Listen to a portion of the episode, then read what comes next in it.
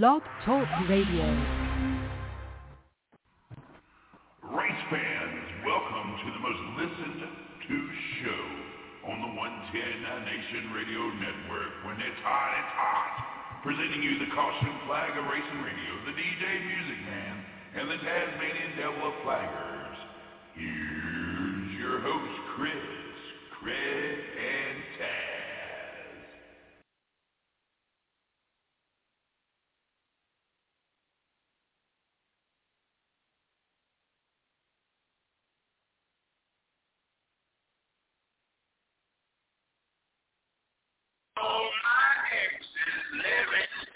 Texas.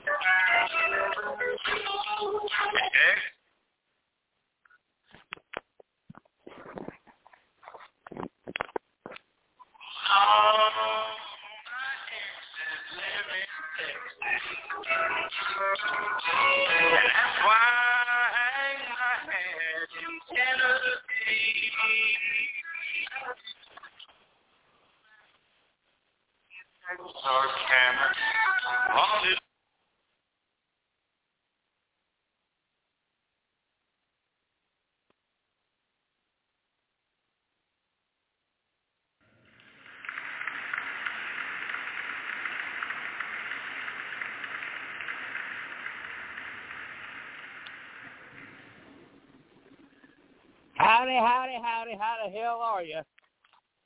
It's another episode of Race Chat Live. Glad to have you guys on board here. A little George Strait to open things up.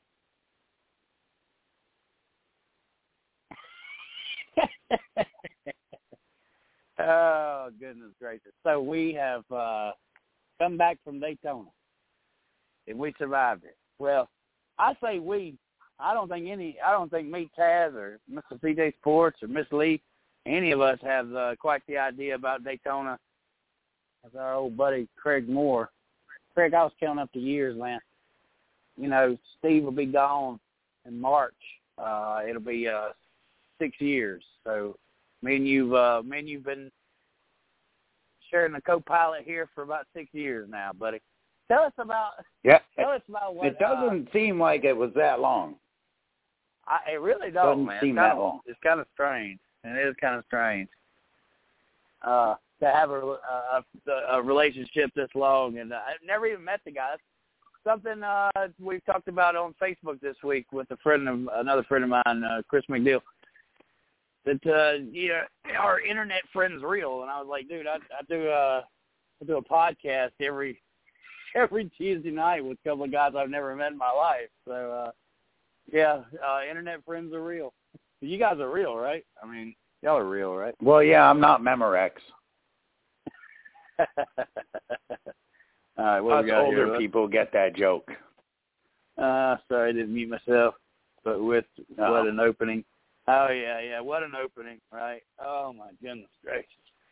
But if I'm not picking on you, that means I don't like you. So, uh, how about telling us a little bit about what you experienced this weekend, Craig? Very few times over the last six years have I gotten a personal message. Uh, you were you were pretty damn excited. Uh, just the whole feeling like is it is it the smell of the gasoline? What is it, man? Because it's like the moment you get there, you're just uh, in, in this setting in your head that you've never been nowhere, nowhere else. I know you had to. You have to know what I'm talking about. Well, it was a little surreal. I mean, you know, you, we got in Friday night and we didn't stay too far. I think we were like a half a mile, maybe three quarters of a mile from the track, and uh, we ran out to get something to eat. We pulled in just as the uh, trucks were firing. Matter of fact, you could hear, "Gentlemen, start your engines." So we could hear the trucks. We went over Saturday, walked around, went to the Xfinity race. That was that was interesting um, to see it. We sat at the end of turn uh, pit road, towards the end of pit road, so we got to see him going out from the pit. Um, to feel it, the wind that it generated as they passed by, even I don't even know how many rows up we were. We weren't in, we weren't way up, which kind of sucked. We were in row 23. We were in Bubba Wallace we were in row Bubba Wallace on uh, Saturday, and uh, that was that was me. And then Sunday we went down to the fan zone. We had fan zone tickets, and then we went to our seats after the fan zone was after we were done because I wanted to see everything. I didn't want to see on the Titan Titantrons or the or the NASCAR trons. Thank you. Um, but I mean, the smell of the it was. I didn't really smell the fuel as much as I smelled the tires. Um, and watching Kaz Grala come in the in the pits on three wheels instead of four um, was something to behold. Right, right. Well, But we'll, we'll get into the, was the a- racing discussion. Oh yeah, we'll get in into that minutes. later. I want to know about the But- camping, man. I want to know about the camping because we don't go to Talladega uh, for a week for five days to to go watch racing. We go there for the camping, man. The smell of the hickory, uh, the friendships of the na- uh, of the neighbors, and uh, stuff like that. Any of those kind of experiences for you, Craig? Yeah, I mean it was it was the camping experience was neat. I've not camped in about 26 years, so sleeping on an air in a tent was a whole nother experience. Uh, but you know, we we set up, we talked, we just shot the bull with people. There was a guy next to us that had trailered his bike down, um, and then he trailered it part way and then rode it the rest of the way from uh, Wisconsin. And he and I talked quite a bit, and I mean, just the, the amount of people that were there and the flags that were flying and the, you know, it was where all politics stopped. Well, pretty much. Um, random chants at two o'clock in the morning. Let's go, Brandon. Um, shut up, snowflakes. Um, I mean, it was just, it was a hell of an experience. I mean, but I think we were up to like ten or eleven both nights we were there. That's And just the, wow. yeah, You're an early outer, man. yeah. Well, it was, uh it was, it was, but it was an experience. I'm looking forward to it again. Uh, Uh, heads up, I maybe- can, I'll, I'll give you a shout out right now. Outdoorsy.com. Outdoorsy.com makes the experience of camping uh, so much better. They don't sponsor the show or anything like that, but we've we've used them. They're uh, like a Vrbo of camping, uh, like campers and stuff like that. And so you can, uh, you know, reserve you a camper or rent you a camper uh, for really low prices, cheaper than what you can get hotel room prices anyway. And oh yeah, uh, the hotel room prices in Daytona were astronomical. People said they Yeah, were, they they had looked into it and it was like nine hundred dollars at night, and that was for a shitty motel. Right. So you can rent basically a uh, a camper in Florida. Of course, has plenty of campers to choose from. Uh, you, for for a hundred hundred fifty dollars a night, you have to put a six hundred dollar deposit down. Uh, that's kind of steep. But if you've got a if you've got a, a regular credit card that comes back on within seven days, that's to cover if you decide not to return the camper or you destroy it or something like that. It's very similar to the uh the the, the when you r- rent these people's houses and stuff. I forget what it's called, Vrbo or what what's it Yeah, Airbnb. Airbnb. Yeah, yeah, yeah. Okay, so so you you right on your you know what I'm talking about. It's called outdoorsy.com. It's uh it, it makes our Talladega trips uh so that much more satisfying because we can uh we can dip in the luxury without the high cost and also you, we give it back, you know, at the end of the weekend. So it's not something that I have to pay for year round just to use a couple of times. Uh, Right. We'll move right on. Taz Taylor, Taz, man. I mean, you're here. We got Miss Lee. We got our production manager in the background. We got Mr. CJ Sports and the 110 Nation Sports guys. They've uh, he's got his show back on Monday nights, man. I failed to listen last night, and I, I promise you, Mr. CJ Sports, that was my own fault. I, I'm normally there for his first show of the season, uh, just uh, just to give him that confidence that you know we're behind him like he is behind us. But I did not. I failed that last night, and I'm terribly sorry, Mr. CJ Sports. I will make it up to you next year. Um, as as as Taz will tell you, he's been listening to the Dirty uh, Dale Jr. Dirty Download, and I'm a big door bumper clear guy, so I had actually gotten caught up in last night listening to door bumper clear uh, before I realized that uh, Mr. CJ Sports had probably done his show in the amount of time that I listened uh, to door bumper clear. But it's very important. You know, we, we've made these shows uh, a lot more entertaining this year. There's a lot more information coming out the door. Uh, we've got uh, we've got some structure going on here, man. It's just uh, about damn time, is what some, most people would say. But uh, so we're taking up a lot of time already. Taz Taylor, welcome aboard. Come on, man. Let's uh, let's start slinging some uh, some of this uh, race car shit. Well, needless to say, I uh, I got a Xfinity pick right, so I'm on the board already. Need Ooh, need to rub at that in you. Yeah, yeah, yeah. Already some bonus points there for the end of the year. Ah, man, I tell you what, good good job on that. I think most of my picks wrecked somewhere about lap five. it felt like that anyway. Uh, Josh Berry, actually, I don't know what even the hell happened to him. He was never a threat. I, I didn't see much of the junior motorsports cars out front. I did see a lot of Fords out front this past weekend. A lot of first on race days, baby. You know, Ford. It's what's up. Ford tough. Huh? What do y'all think about them Fords? What did I tell y'all? What did I tell y'all about them Hendrick Chevys? They weren't working with the other Chevys. And then guess what? At the end of the day, it cost one of those guys a I, it wasn't just them though. Wasn't just No. them though. There was a was clear separation between Hendrick Motor, Motorsports cars and Richard Childress Childress race. Um, there, the there's Chevys clearly working together in general. But, yeah, wasn't just well, one team. Ford did it and I'm not right, trying and to- Toyota, I'm not you know, they got wrecked out kind of early. So I'm not By trying to defend Hendrick, but it's just all the Chevy teams just kind of went their own way. What there wasn't Yeah. any unity. I guess the biggest headlines was the plow, right? Does there anybody know who I'm talking about? BK, have it your way. oh my God! When Ricky Shithouse can come out and say, "Hey man, been a little aggressive," you you know, Fitz done hit the shan. Have it the plow way. yeah, well, Alabama we're bass accurate, so I don't know if anybody got that Fitz hit Fitz hits the shan, but I mean, I worked on that one all day. Damn it. Uh, Yep. So how about that amazing wreck Saturday night?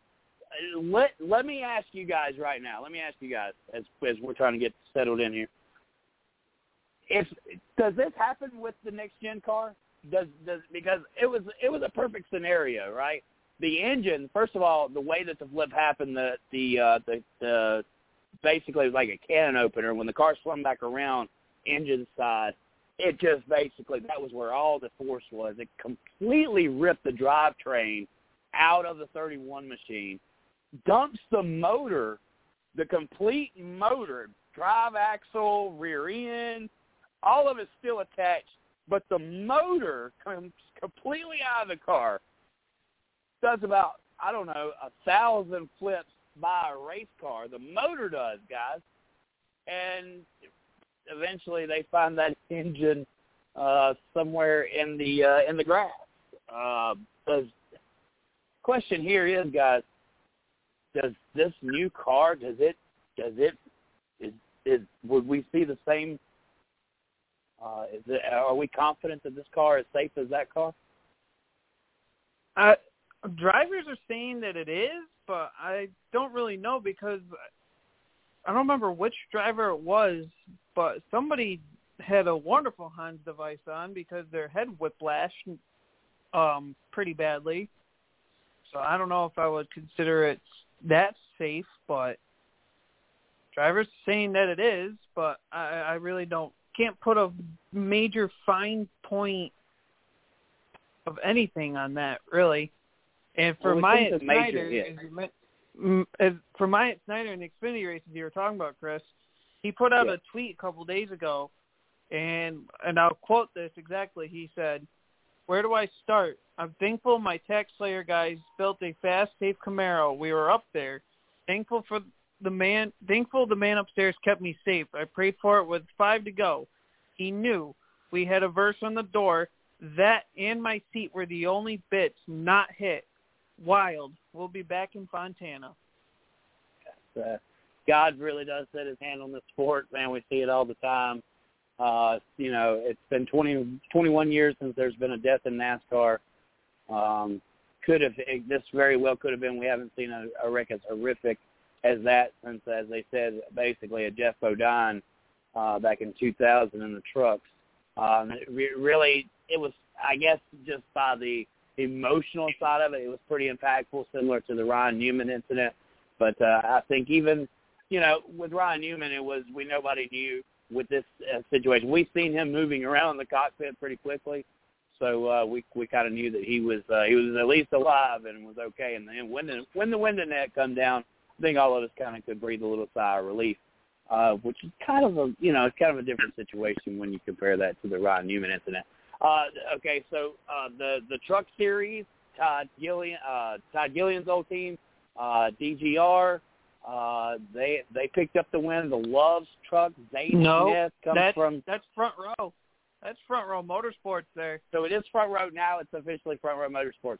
Okay, so the 38 car, 38 truck, uh, driven by Zane Smith, who was a GMS driver uh, last year, has come on over to the 38, picks up a solid win.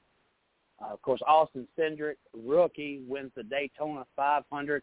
Which has the biggest storyline? Is it uh, uh, the the uh, the Xfinity race, uh, the Truck Series, or the Cup Series? Uh, As a matter of fact, let's just break that down.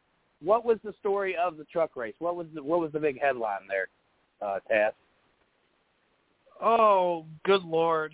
Um, I don't think there's a major storyline coming out of the truck series other than Zane Smith, who is a who is a championship contender. What the last two years, um, not being the top GMS guy on the team, uh, he prevailed out of out of everybody there. What of what looked like a probably probably Thor Sport because Christian Eckes, uh, Ty Majeski, and Ben Rhodes were all up there at some point during the race. So I'm sure everyone had in their mind a ThorSport truck uh, would have won, but a Ford team in Front Row Motorsports uh, of Zane Smith, who's a championship contender in the Truck Series, and more than likely will be a championship contender again this year.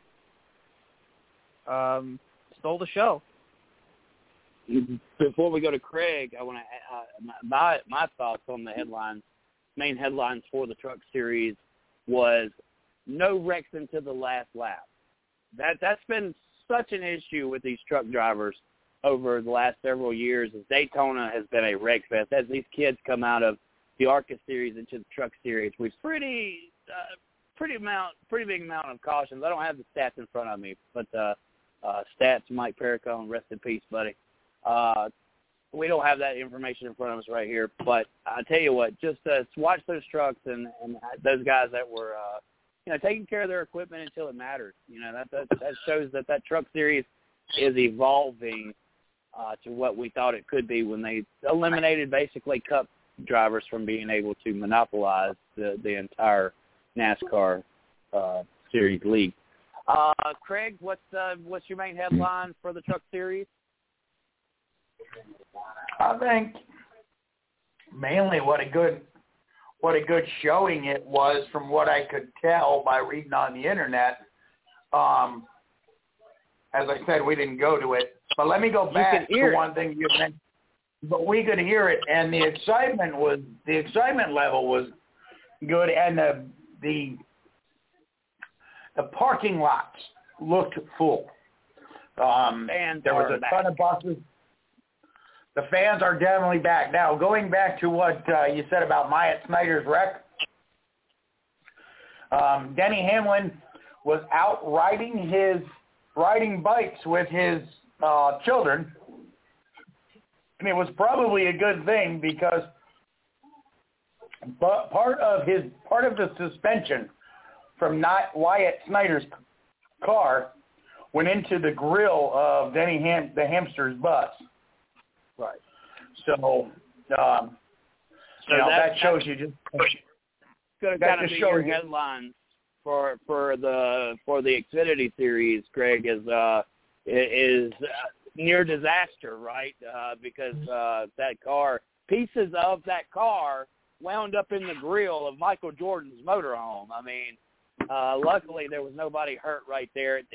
Just see the big guy uh, uh, kind of walking around, you know, with, with his arms crossed, kind of like, yeah, Michael, uh, this is a contact sport, you know.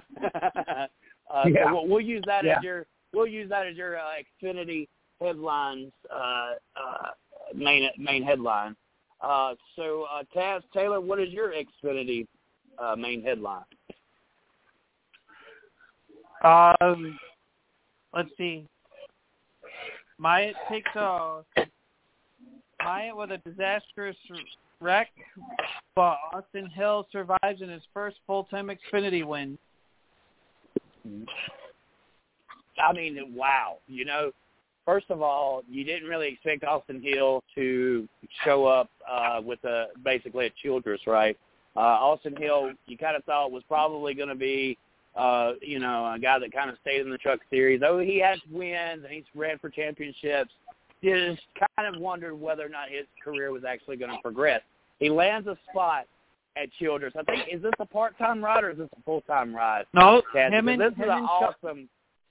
him and Sheldon Creed are full-time with RCR because RCR took a one or two-year hiatus from the Xfinity series, and they brought and they decided to come back and bring Austin Hill and Sheldon Creed for the ride.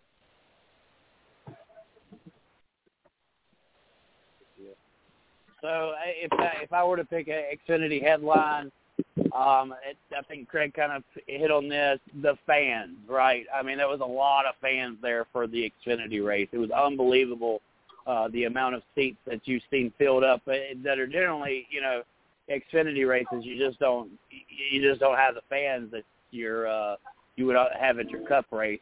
Uh, but this year, man, it just seemed like there was a aurora uh, roaring at Daytona. It was nice, warm weather. I guess I guess what I could really say is the weather, right? Weather was perfect uh, for for an Xfinity race. Um, I think uh, I think that would be a great headline uh, for the Xfinity series. As we move to the Cup series, uh, you know, I, I, I want to. My main headline would be this week for the Cup series. I'll go first on this one. Is I told you so. I told you so. I mean, I said that Penske was at the top of the rank. I, they were at the top of the power rankings, and y'all blew me off. But uh, the Penske Fords looked real strong. The the Roush Fords looked strong as well. Uh, but uh, my uh, uh, my uh, Daytona 500 headlines would say, "I told you, I told you." Hindered, Well, hindered the hindered cars, I think, hindered themselves. You know, um, and Well, and Chris- unfortunately, Bowman has a X. You know, if if yours was uh, Taz, as I sent it to you, if there was a if you said that there was an X on Bowman, I believe I would start believing in it. Uh, we we need to we need to burn some sage for that guy, man. Go ahead, Taz. Well, I'm sure Craig may agree with me on this one, and I. When we were looking at power rankings, I was looking for like full round season.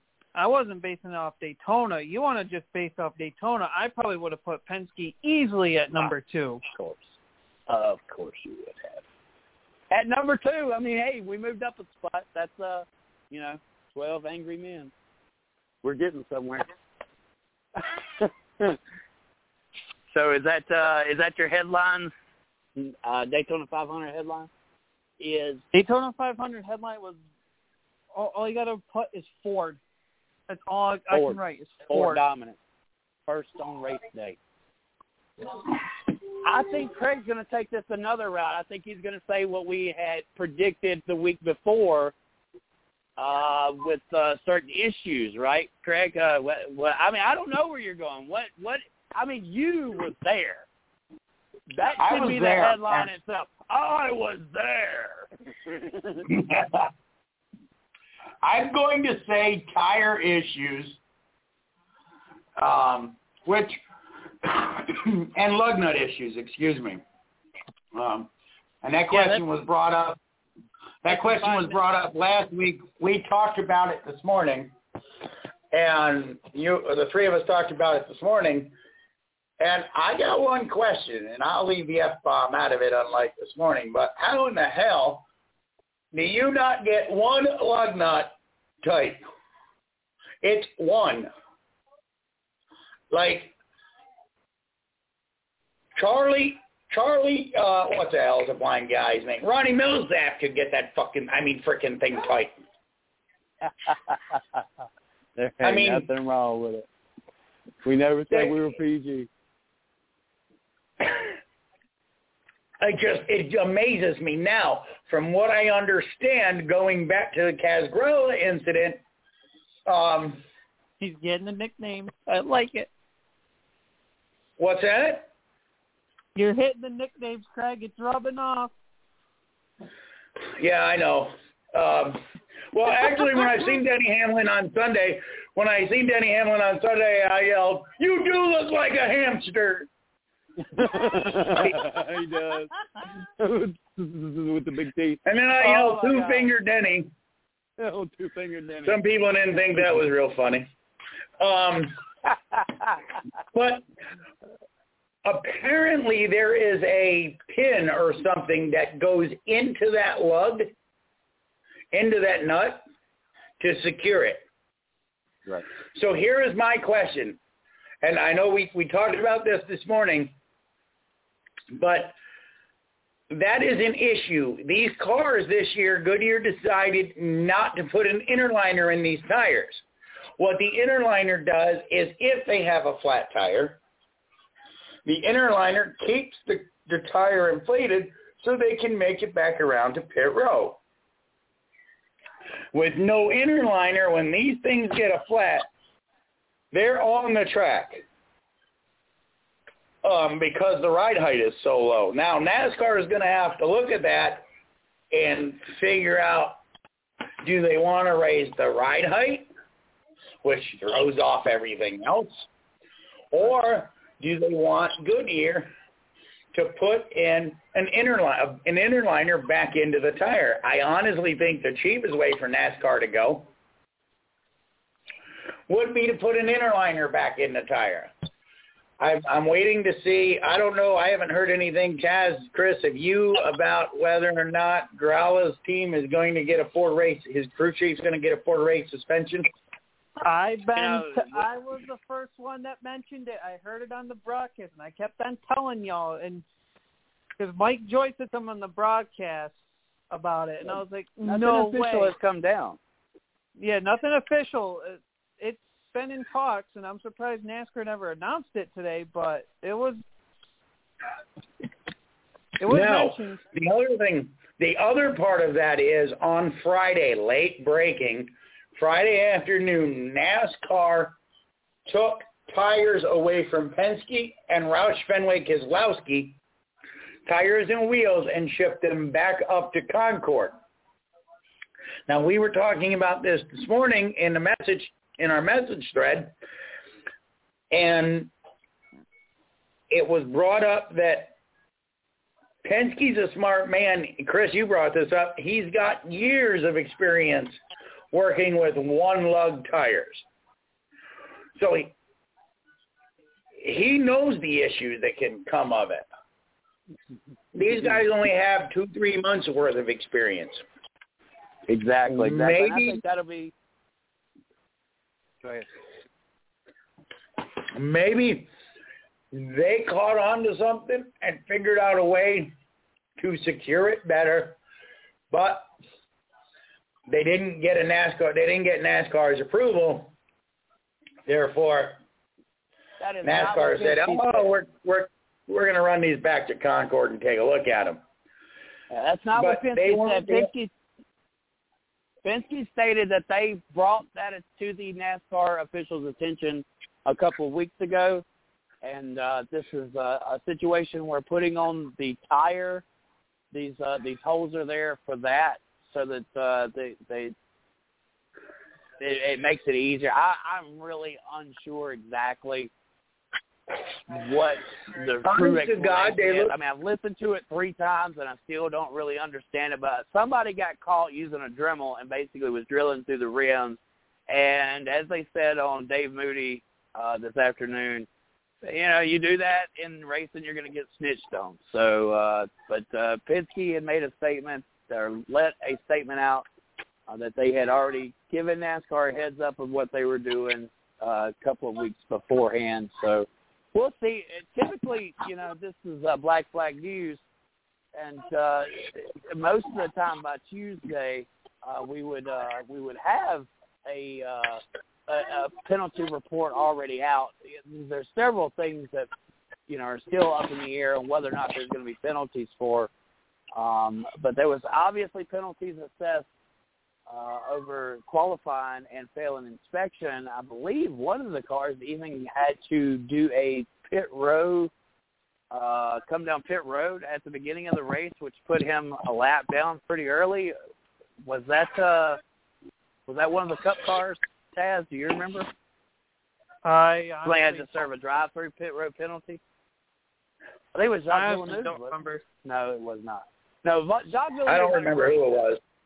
Had a great race going on. He he unfortunately got caught up in somebody else's incident. He was running tenth at the time, uh, and then caught a lot of slack later on for trying to race with the leaders two laps down.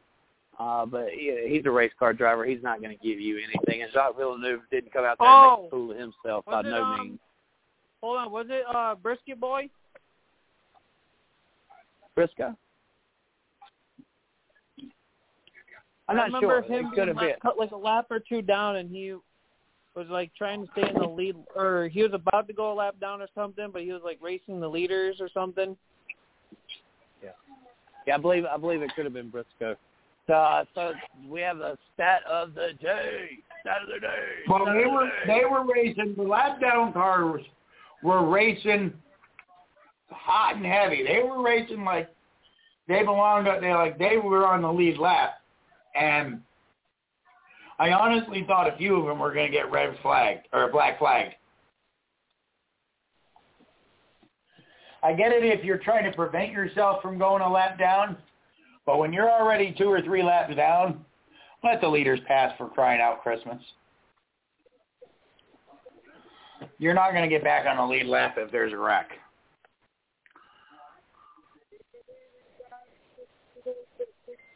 True. I mean, you're only gonna you're only gonna do damage. Uh, you're only gonna cause possible damage to your car and half the field. But I will was tell you that I think surprised at the at the aggression uh, this past weekend, especially after being sold to us all week long. Oh, it's going to be a dry race. It's going to be a dry race. Oh, the Cup, Cup guys are not going to do well. They did exactly the opposite. They come out there ready to race and put on a show. And there was some aggressive driving by some. Uh, that that is Daytona. That is what we expect to see. Uh, the car did really well in pack racing. I'm very very happy with the results that we had from the new car. Harrison Burton gets turned upside down and uh, live to tell about it. That thing, that thing flipped easy. It reminded me of the uh the car of tomorrow with the wing days. This is uh, this is a sideways. Uh, I think what would happen with the wing car is it would get turned around backwards and it would basically cut it for a flip upside down as as the uh, wind, of course, created lift uh, because of the wings. Uh, in this instance, I, I don't know how you solve this situation. Maybe you don't run the window on the uh, on the side and and you allow that disturbance to actually through the car because uh, you know obviously you it was like throwing a plate into the wind going down the interstate. Uh, it, it created resistance and, of course, rolled over. Um, Joey Logano punched the wall in the qualifier race. Uh, that car looked pretty solid after it hit the wall. So, uh, yeah, I, I'm I'm happy with what I've seen so far. There is some tire issues going on. There's definitely uh, some issues going on in the lug nut area. Uh, the tire issue. This is, you know, this is a new deal. We've been steel wheels, smaller steel wheels for, you know, since the inception. Uh, now we're on aluminum wheels that are bigger and one lug nut. So it's going to be, it is a transition. I think one of the things that really catches me the most from this past race is the uh, the amount of time these guys had to basically stand there with their arms crossed on pit road as they're waiting on fuel to go in these cars. It's really going to change up. That strategy. Yeah. Strategy is going to be you know big time. Whoever can get the most fuel in that car the quickest is gonna is really going to be the uh, the beneficiary uh, with the way these pit stops are right now. But Well, stat of the I day, was going to comment stat on of the that day. Let me too. I was stat gonna- of the day real quick because we're past that time. We're five minutes past the time of stat of the day. I want to make sure we kind of keep this stuff structured well. The stat of the day is what? What is the stat of the day? Y'all remember? Uh, all the winners from this weekend. Um, last we're in year different there, rides. there was year. different rides from last year to this year. That's right. So Todd, Zane Smith was uh, in the GMS ride. Austin Hill, I believe, was in a truck. Hattori. maybe The hours. Oh yeah, yeah, the the Japanese owned uh, team, and uh, of course Austin Cindric has been a developmental driver through Penske, but this was his first season with the number two and those guys. So we'll give it credit uh, where where it's deserved. Uh, he won in his eighth start, eighth Cup start. Not too shabby there, my friend. Not too shabby. All right. Taz, you want to No, I, for a he won in his he won in his eighth start. He won won on the captain's birthday, and uh, he was considered a he's considered a rookie apparently. So even on eight starts, Well, he's well. You have to think. Well, the rookie contendership is is odd because Justin Haley is a rookie this year too, but he pretty much ran nearly a full season last year in Cup with the Spire team. So, I mean, Cindric he ran like a handful of races, so him being rookie makes sense for this year in a in a way because it's his first full time season. But Justin Haley, I, I don't know, he ran like what got to be like three quarters of the schedule last year. yeah, I don't understand how NAS, NASCAR. If Chris, correct me if I'm wrong, and I know you will, um, because I might be. I think NASCAR used to have it that if you started seven races, uh, if you if you ran seven races in Cup Series, you you weren't eligible for rookie status if you didn't normally race in that in that series. Is that That's how I'm exactly remembering right. it? Seven, the seven races was the cutoff. So you had seven races in each individual series. Uh, I mean, in each individual year. So you had up to seven races that you could run and not qualify for the Rookie of the Year stat. So you are you are correct, and it, it is odd that he did run seven races last year, uh, kind of mimicking the old rule there. I'm not sure if that's still a rule now. I think the rule is basically based on when you claim uh, to run for Cup points now in in the Cup Series. So at the moment that they claim Cup Series points, like last year, uh, each driver has to. For those that didn't know, and we'll go back real quick. You at the beginning of the year, you have to choose what series you're running points for. So uh, you can you can be a Harrison Burton and run trucks, and also or like Ty Gibbs did last year, ran trucks and ran a little bit of uh, of uh, Xfinity cars as well. But one of those series you have to claim points for. So I don't know where uh, Ty Gibbs claimed his rookie status at. Uh, I believe it would probably be in the Xfinity series where he gained uh, points there. But um, so these guys have to at the beginning of the year they have to say, okay, this is what uh, this is what I'm running for. I'm running for this championship. If you if you remember correctly, Ross Chastain raced a couple Yeah. of races, and then you know he was he had claimed uh, championship series points for the Xfinity series, but had uh, such a great No, start trucks. in the trucks. Yeah, he jumped back to the trucks, and you know, and I believe won the championship if I'm not mistaken, or was uh, No. pretty well close to winning it. No, Um, he he was close. Yeah, so so that's just an example there. Uh, and so Austin Cindric ran seven races last year. Uh, it's funny they they had somebody on the Sirius XM radio, and they were No. like, "Look, oh no, it was on Door, Door Bumper Clear last night that uh, some somebody had worked around Austin. Oh, T.J. Majors, and so when he first got into one of Brad Keselowski's trucks, uh, but he was really slow, like two to two or three seconds off the pace, and they were wondering whether or not this kid really had it and how quickly he's developed. He's also a very tall fella, so if you didn't know, Austin Cindric is uh, six foot Now- five, I do believe. Now we want to talk about stat of the day, and we're on the uh, topic of Austin Cindric. Last year in his seven races, uh, his worst start, well, his worst position to start a race was 39th. That was at Daytona, the the Daytona 500 last year, and Atlanta um, in the in the spring, I believe. Um, he had his best starting position was in Texas of the 14th race of the season, which I believe was the was the spring race.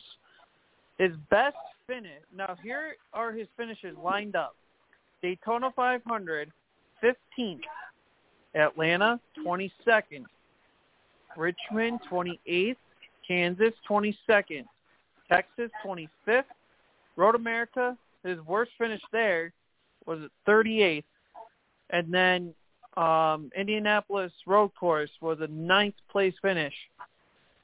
This kid, in seven races, you're telling me he finished outside the top 30 once, and outside the top 25 twice.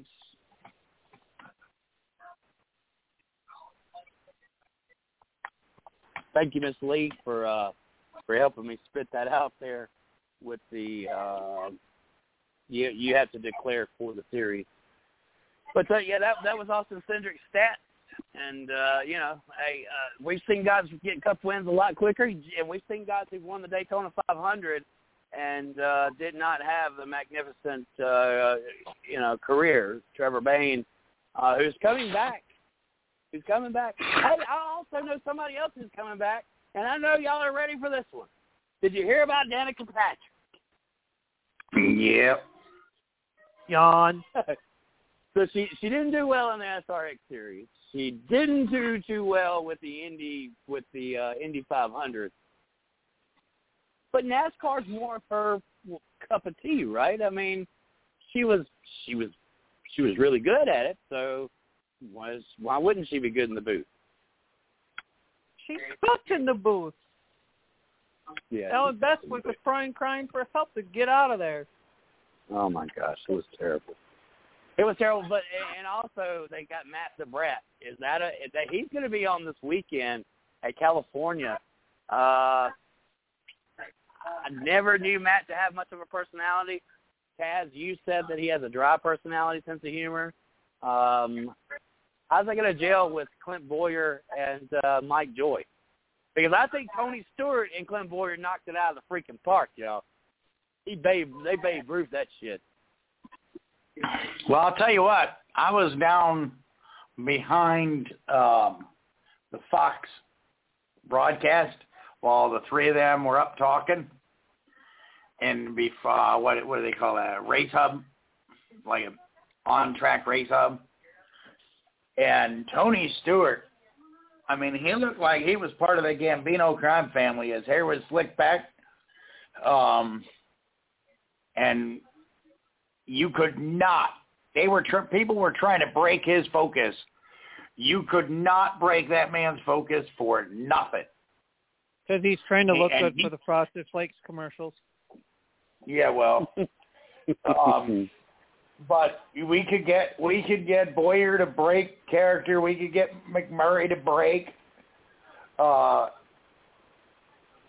and even Chris. Um, oh, what the hell is his name? Chris Myers? Myers.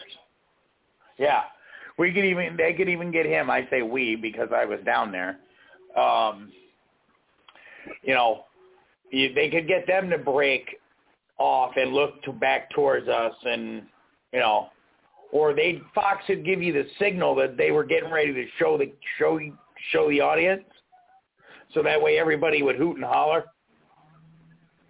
But I I'm interested to listen. I I mean I heard him somewhat, um, but I'm interested to listen to him in the booth and, see what he brings to the table. Now Danica, on the other hand, I, I, I probably would rather watch paint dry.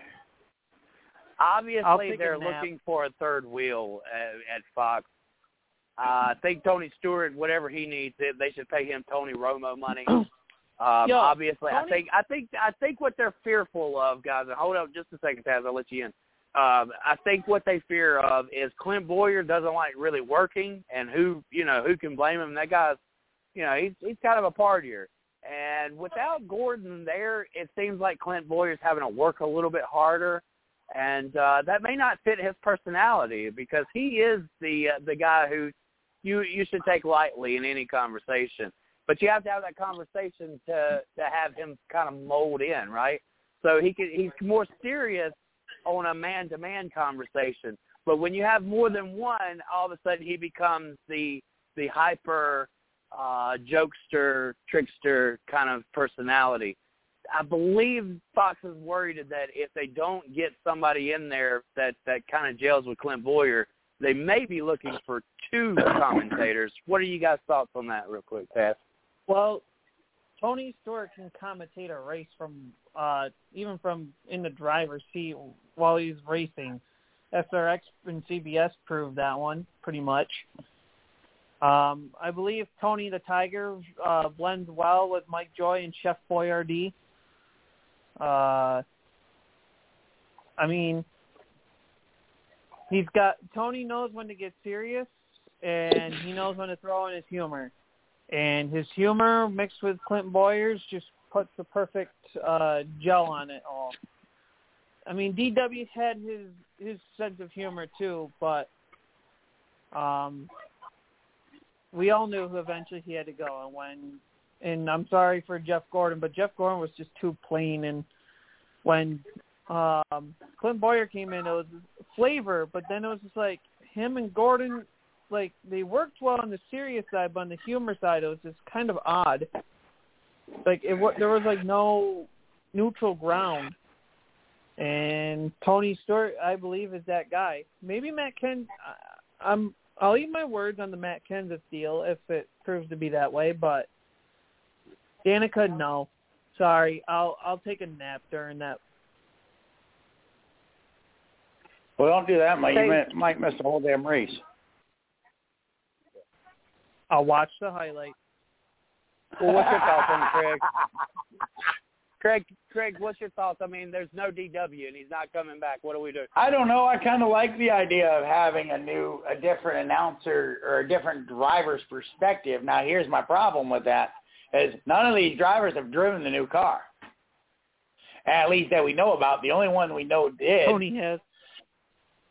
Okay, well, okay, so that's the second one. Has Bowyer? Tony the Tiger. Has Bowyer? Chef Boyer D. I don't remember if he did or not. What's that? Okay. What's the question? Well, that's what I'm getting at. If these guys don't have, and Danica shouldn't be behind the wheel of anything, not even one of those cars that go on the merry-go-round at Walmart, because she'll find a way to wreck that some bitch. Oh, she's gonna wreck the booth. Watch and see. oh, Who's she putting up on the announce table? that's a spicy meatball. I don't know. I just I think they need to I think they need to bring in a new driver. I think they should alternate it. Um and bring No, I- in fresh perspective every week. Yeah, Right. yeah. You know. I think that they should pay Tony Stewart whatever he wants, and that would be their guy. Uh, that I was I was sold. I will continue to be sold. Now I, I'm not I'm not saying that you know Michael Waltrip maybe could be that guy with Clint Bowyer. Uh, Clint Bowyer and Michael Waltrip have a relationship uh, that's already been there. Larry Mac, I think Larry Mac would do a good job. Larry Mac's been uh, one of the three commentators before. It kind of sucks that he got demoted. Uh, I, I wouldn't mind seeing him come back. But if they really, if Fox really wanted to get the best broadcasting crew, period, because you're you're up against Dale Jr. and Stevie Letarte and Jeff Burton. Don't forget Jeff Burton. My job.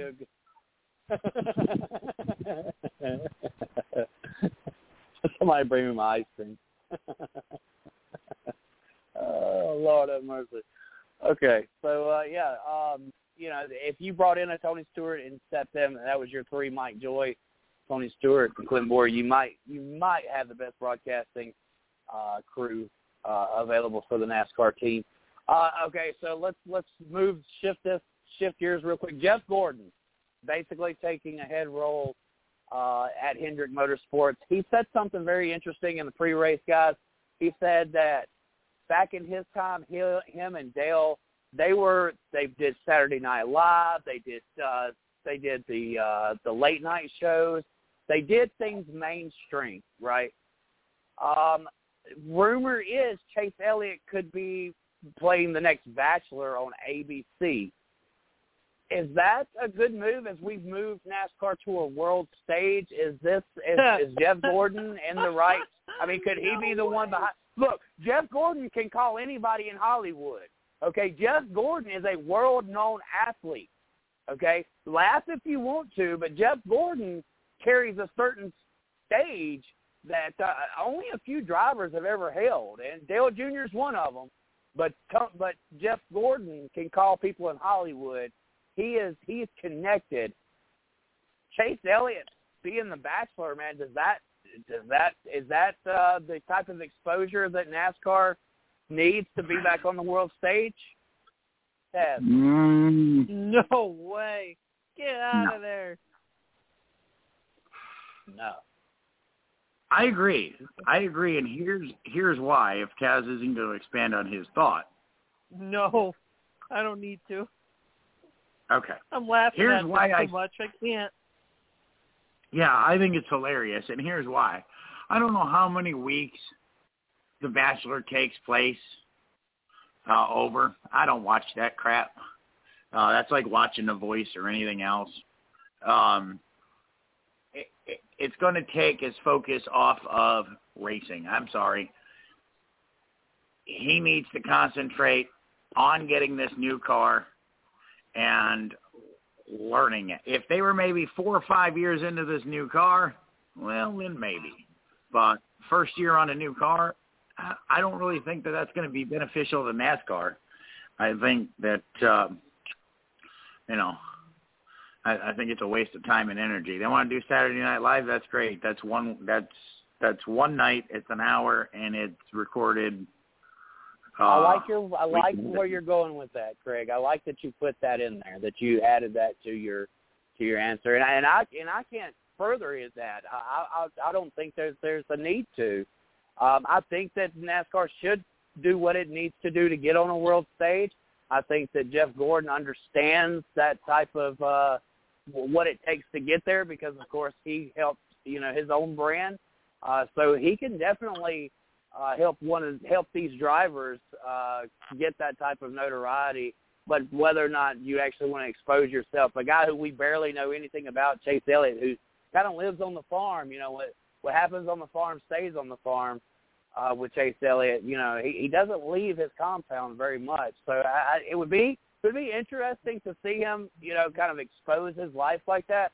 Uh, but as you said, uh, Craig. I think that there's other outlets that you can do to kind of get these guys on a world stage. I don't know if y'all were listening to uh, to NASCAR radio today, but I did, and to hear these other countries and this and these other languages like Portuguese and uh, Spanish, and uh, they they played several of them today on Sirius XM. Uh, I, I thought it was amazing to hear the the the world stage like Daytona 500 was on a world stage, and uh, and you didn't really you don't really grasp that until you hear the excitement of how these races are called in other languages. And I really thought that that was a great insight uh, to where the sport is going. I, I said it what last week, a couple of weeks ago. NASCAR finally gets it right. They finally get it. Racing is a world sport, and that's the that those are the uh, crevices that we need to tap into um, to to make the sport as big as it once was. Now, with that said, we're going to move to the Bubble Wallace topic real quick because thank God we only have five more minutes before we shift gears into something completely different. So I'm going to give this five minutes, six minutes that we have, and we're going to talk real quick. Bubba Wallace was dejected. He was he was pissed off. Basically, he even called attention on Twitter to basically the guy who won possibly had cheated tires um, that type of thing, which is kind of childish. Um, he made a statement that he could give everybody a million bucks and people would still hate him. I was ready to give Bubba Wallace a lot of credit, man. The guy stuck around all race long. He finished second. He was he was you know he was within this of winning the Daytona 500. And one of the guys uh, on the radio today said, "Hey, you know it's great that Austin Cindric won, but just imagine the hype behind what would have happened if Bubba Wallace had won, and how that would put how that would stage the set for world dominance." but I figure you guys have a little bit different perspective. Um, the negativity, man, is that really what we're is that what we're going to focus on with Bubba Wallace from here on out? Uh, tell me, because uh, I, I'm I'm intrigued by this guy, knowing that he's actually got a little bit. The one time that we can say, hey, you know, great job. He's basically cutting our throats, saying, you know, that nobody's everybody's going to hate him because he's a black race car driver. I, I don't I don't really get that, guys. You know, here's let me chime in for a minute, Chris. I know in my section, uh, at least like the first three or four rows, they were chanting "Wreck Bubba," uh, and it was very loud. I mean, y'all couldn't hear it on the TV, but it was loud from where we were sitting. And then, uh, yeah, I'll bring that up in a second. Um, it was very loud. Part of me was like, you know, if Bubba wins this race and he wins it free and clear, it's great for it's great for him. It's great for NASCAR. But, but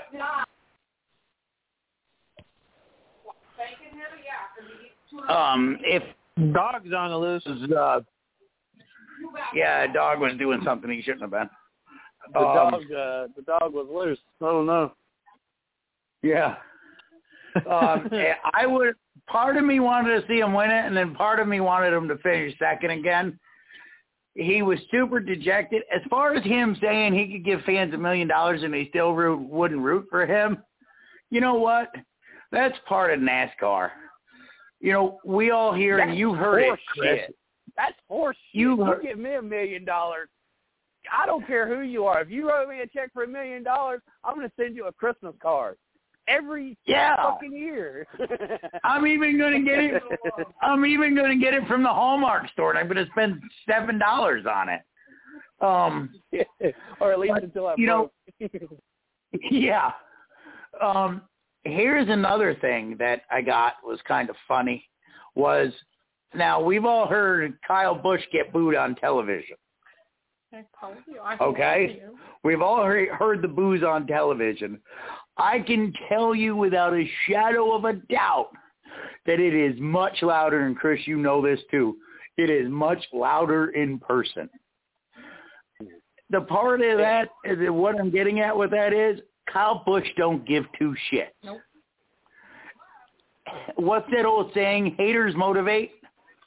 yeah. Well, guess what? Bubba should take that saying right Be more there. like Kyle. Be more like Kyle. It'd be more be more like Kyle. I actually wanted to see Kyle win because and I know I had Kurt, but I wanted to see Kyle win. That car looked far worse in person than it looked on television. Let me tell, Yeah. let me tell you. there was there was shit. I'm like, if that son of a bitch wins this race, that, that will be a that will be a GFY to everybody in the stands. And he almost did it. He almost did it. Look, so so Taz, are you more like are you more like Craig? Be more like Kyle? Should he embrace the villain? Why does Bubba want everybody to like him so much? Is that part of the guilty conscience that he was that he basically in himself feels maybe kind of like a fraud uh, because of how he's gotten all this attention? Um, please play psychology for a minute, Taz. Get us let us let us see into the wonderful brain of the Tasmanian devil and how he feels Bubba Wallace uh, about the whole Bubba Wallace situation. Well, Bubba Wallace, or should we now call him instead of Hubba Bubba, Baby Bubba Pop, uh, should embrace the Kyle Busch villain. We need that personality inside of him. Bring it on, man. Stop being like Denny Hamster, and looking like the good guy. That we all you're just gonna put your fancy famous curtain in front of him, make yourself look like the good guy. Just be like the Kyle Busch. And the more you Be run the from villain, it, I think man. the harder it's going to be. Because Kyle did run Embrace from the it, villain at first as well, but but then he eventually embraced it. No. It had to have been a culture shock for Kyle, who had never really faced the the boos and the criticism until that wreck with Dale Jr. at Richmond. It changed his whole career. But Kyle didn't suck his thumb because of it. He embraced it and become the villain of the sport. And now he's kind of run his reign as the villain because, of course, he's a seasoned veteran who probably, you know, we're going to start counting the the the date. You know, is it going to be his year for the Daytona 500? We got several drivers as we we need to stay on topic here, guys. We've got several guys who have yet to win that Daytona 500. Brad Keselowski, Martin Truex Jr. Uh, we, we just said Kyle Busch.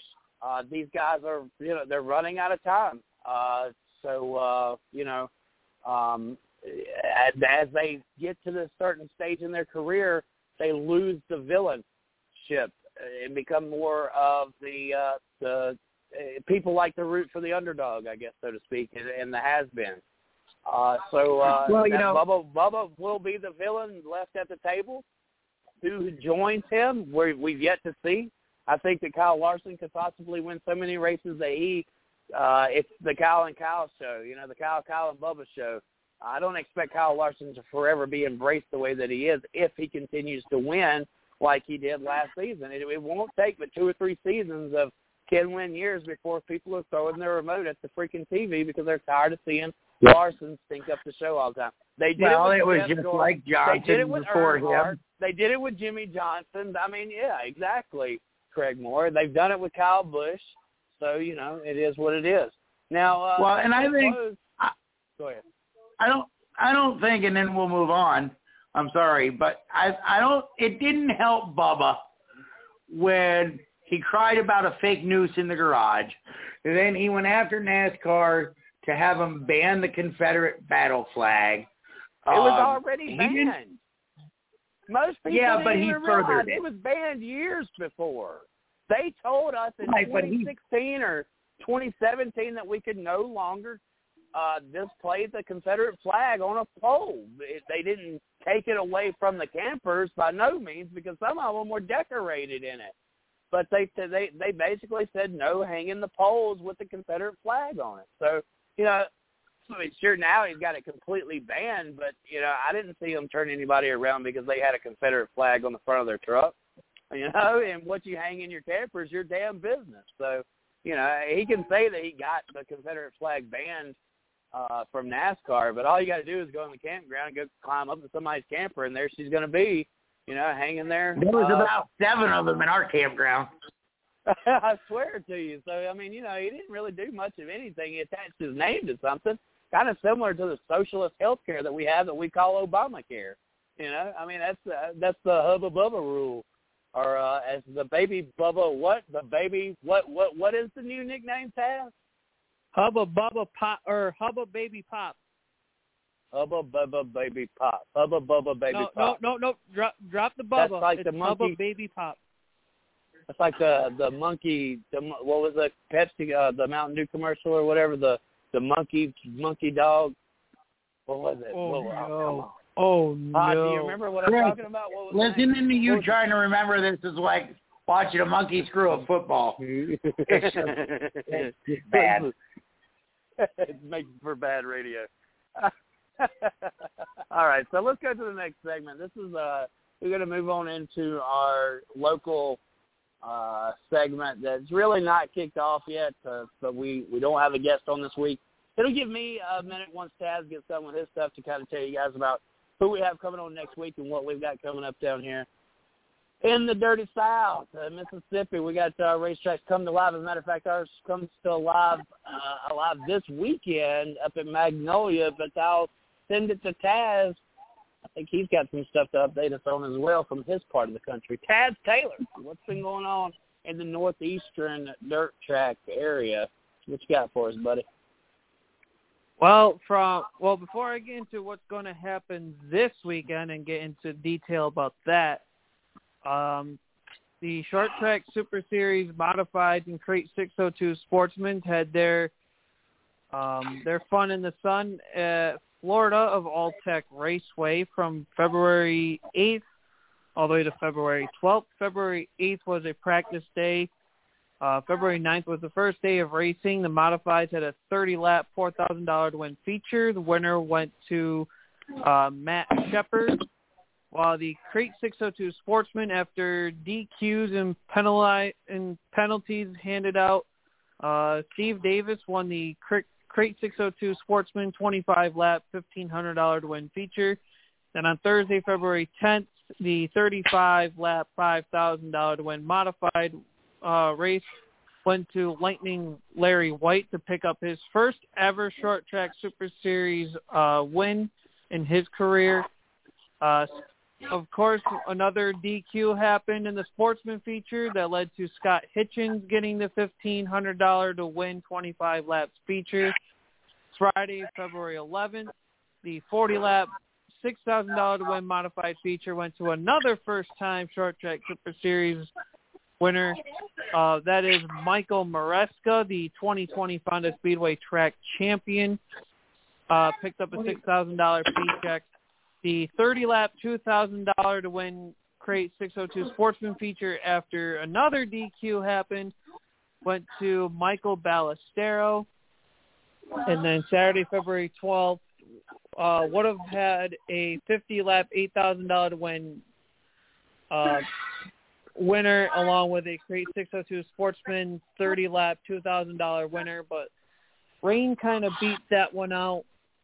But this weekend will be the first of six races for the Short Track Super Series Elite Series What's so elite about this series? Well, these six races are paying at least twenty-five thousand dollars to the winner of these races, and the Elite Series points champion will be earning themselves a twenty-five thousand dollar paycheck at the end of the year. And these six races um, are all over the country, and they start this weekend in South Carolina at the place Mama warned you about, known as Cherokee Speedway. Um, for that one right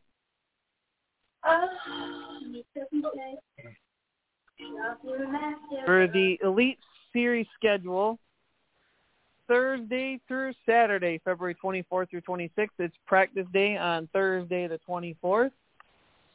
Um, the Elite Series will be running we'll get to the schedule before we get to this weekend's event. So the first round is this weekend at Cherokee Speedway, the place Mama warned you about at Gaffney, South Carolina, is for the Rebel 50, 50 laps, $25,000 to win, $1,000 for 16th, $500 to start. Then on March 10th through the 12th that weekend, with a rain date of March 13th, the Elite Series will go to Georgetown Speedway in Georgetown, Delaware for the Melvin L. Joseph Memorial 49-lap feature, $25,000 win, $1,000 for 16th, $500 to start. Saturday, April 2nd, with a rain date of April 3rd at Orange County Fair Speedway in Middletown, New York. For the Hard Clay Open 50-lap modified feature, $25,000 to win, $1,000 for 16th, $500 to start.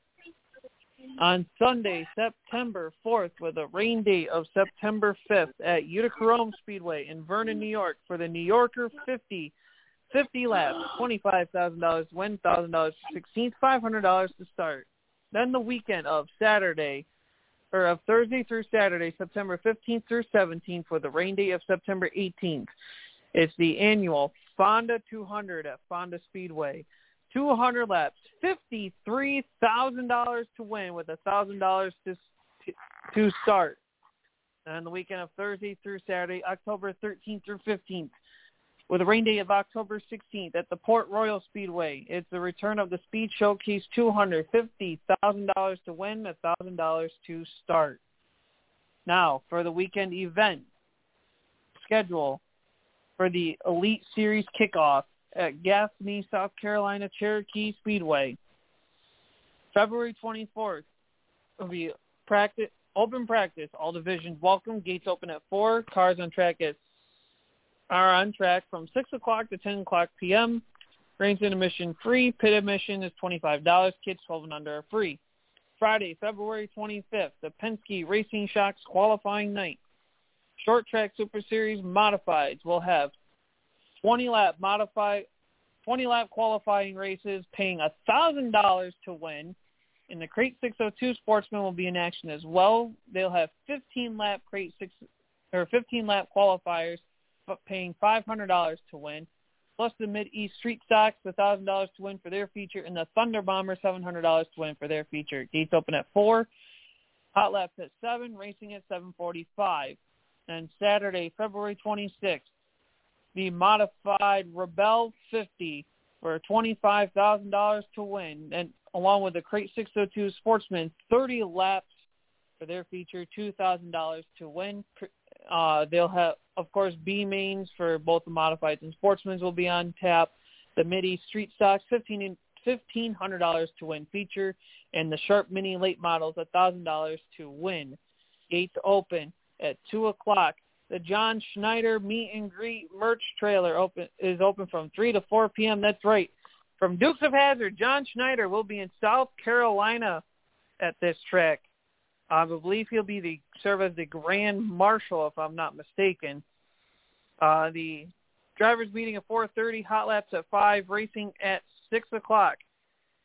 And of course, uh, weather plays a factor, well, February 27th will uh, play as a date to come back at. So, of course, if you can't make it to South Carolina, you can catch all the action on FloRacing, $150 for the yearly subscription.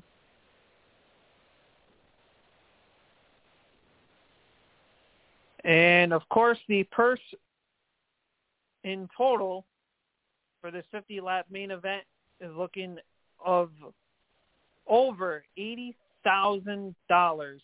And some of the drivers to look out for in this race and possibly the entire Elite Series will be none other than Spraker New York's Gander from the Gander Outdoor Truck Series, Mr. Freeze, Stewart Friesen, who won at the inaugural Short Track Super Series event at Cherokee Speedway back in May of 2020.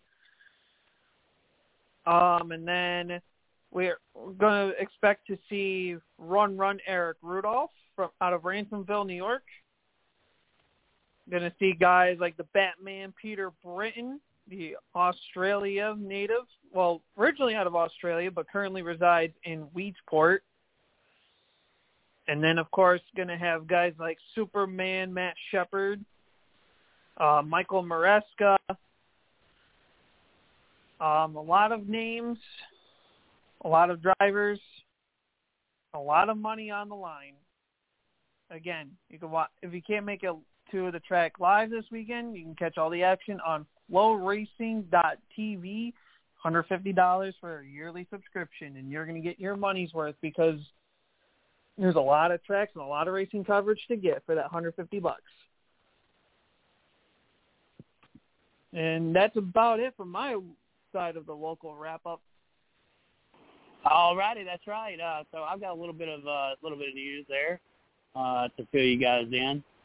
On uh, so uh, this weekend, Pete Walton uh, from the USCS Sprint Car Series, they're going to be down at the uh, Southern Raceway uh, you can uh, go down there to Southern Raceway and uh, see some great racing this weekend. He's uh, in the middle of his. It's the Battle at the Beach, as a matter of fact, special event. Uh, two huge nights. Uh, so uh, they're going to have a thousand dollar to win on Friday night, fifteen hundred dollar to win on late model sportsman cars. Uh, let's see, they pure stock Stingers racing on Friday and Saturday night. Modified, a thousand dollars to win both nights. Uh, and uh, they'll also have the mini sprint and the vintage cars uh, on Saturday night for the vintage cars. Mini sprints are going to be racing both nights. It's the Battle of the Beach. The reason why we're bringing this to y'all's attention as well is because uh, we're going to have a special guest next week, Pete Walton from the USCS Sprint Cars. He's going to be on our show uh, as they get ready to go down to the hub city uh, battle at Hattiesburg Speedway this weekend as well. You can go up to the North Mississippi to Magnolia uh, Motor Speedway uh, and check out the World of Outlaws. They're going to be uh, there this weekend um, on Friday. Let's see. I believe it's fr- a Friday night show at the Mag. Um, so you'll be able to see all the big stars of the sprint car world in the world of outlaws. Um, that is going to be February Friday, February 25th at Magnolia Speedway. Um, also, Not Motorsports Park kicks off their season um, March 4th and 5th. So uh, it's the Battle of the States, I believe the ninth annual Battle of the States. Uh, that's always a huge event for Why Not Motorsports Park. There's a lot of money on the line if you'll just come out and race with us. But if not, then you ride down to the Hub City uh, Madness at uh, Hattiesburg Speedway for the Sprint Cars USCS Sprint Car Extravaganza. I would love to be there, but uh, we kick off our season at at uh, Why Not Motorsports Park, so we will not be able to attend the two-day event down at Hattiesburg. Unfortunately, we'll have to miss this year. Uh, but uh, yep, we're kicking things off and really excited. I was trying to get uh, get a little bit of pay information there for the Battle of the States. See if I can get something pulled up real quick. I believe it's. Uh, let's see real quick. I was trying to get it all together. Taz kind of ran out of ran timeout before I could get it all situated. Pit passes are going to be twenty dollars on Friday. It's going to be uh, practice night, March fifth. Uh, pit passes are going to be thirty five dollars. General admission for adults is fifteen dollars uh, on Saturday night. So uh, you know that's a fairly low ticket price uh, for such a big event. Uh, the factory stock is going to be racing for six hundred to win. Um, let's see, the upwheel modifieds will be racing for thousand dollars to win. There'll also be a two hundred dollar bonus for the top finishing crate USA modified sportsman. Uh, if they combine that class together. Crate Racing USA Sportsmen will be racing for a thousand dollars to win. Uh, that's cool. Also, shout out to Camper Kingdom. They're going to add five hundred dollars to the winner purse for the Crate Racing USA late models. So now the winner of the Crate Racing USA late models main event will receive a two thousand dollar cash prize. So I want to thank Andrew with Camper Kingdom. Uh, he has a YouTube channel that showcases new campers demonstrates their capabilities. You can find that uh, on the Why Motorsports Park Facebook page if you are looking for that. The street stocks are battling for twelve hundred dollars to win Saturday night. That's a lot of money there. So uh, I believe the Hot Shot Stingers cars, those will be racing as well. They'll be racing uh, for I believe two hundred dollars. Uh, but uh, just uh, make sure that you are gearing up for the the upcoming weekends as racing kicks off in your area, and hopefully uh, Craig Moore will be able to uh, go around to his area neck of the woods and uh, tell us a little bit about what's going on in their short track action as well as we bring Craig back on. Um, that's kind of all I've got right now, Taz Taylor. Yeah, we don't have um Hendry County Motorsports Park has not posted anything yet on their Facebook or their website. Um, well, I'm looking on their website to see what they got. Uh, Friday, March they're they're off this weekend. Friday, March fourth uh, is open practice, and then point opening night M- MC IMCA Mod Light uh, late models 4.6 Fords, Top Gun Sprint, and the VA Warriors on the fifth. So um, that's the 2022 schedule. What they had over the last couple of weeks was just, I don't want to say preseason, but pretty close to it. I do need so to that's slide in real quick. Up next weekend. If you want to watch some of Sure. the USCS sprint car racing, if you want to, uh, I told Mr. Pete I would I would put this in there, and I completely forgot. Dirt Two Media. I believe it's twenty five dollars one night, forty dollars for both nights. They uh, you can watch what's going on down at Southern Raceway. You can also watch on the internet what happens at Hattiesburg Speedway uh, the following weekend, next weekend as well.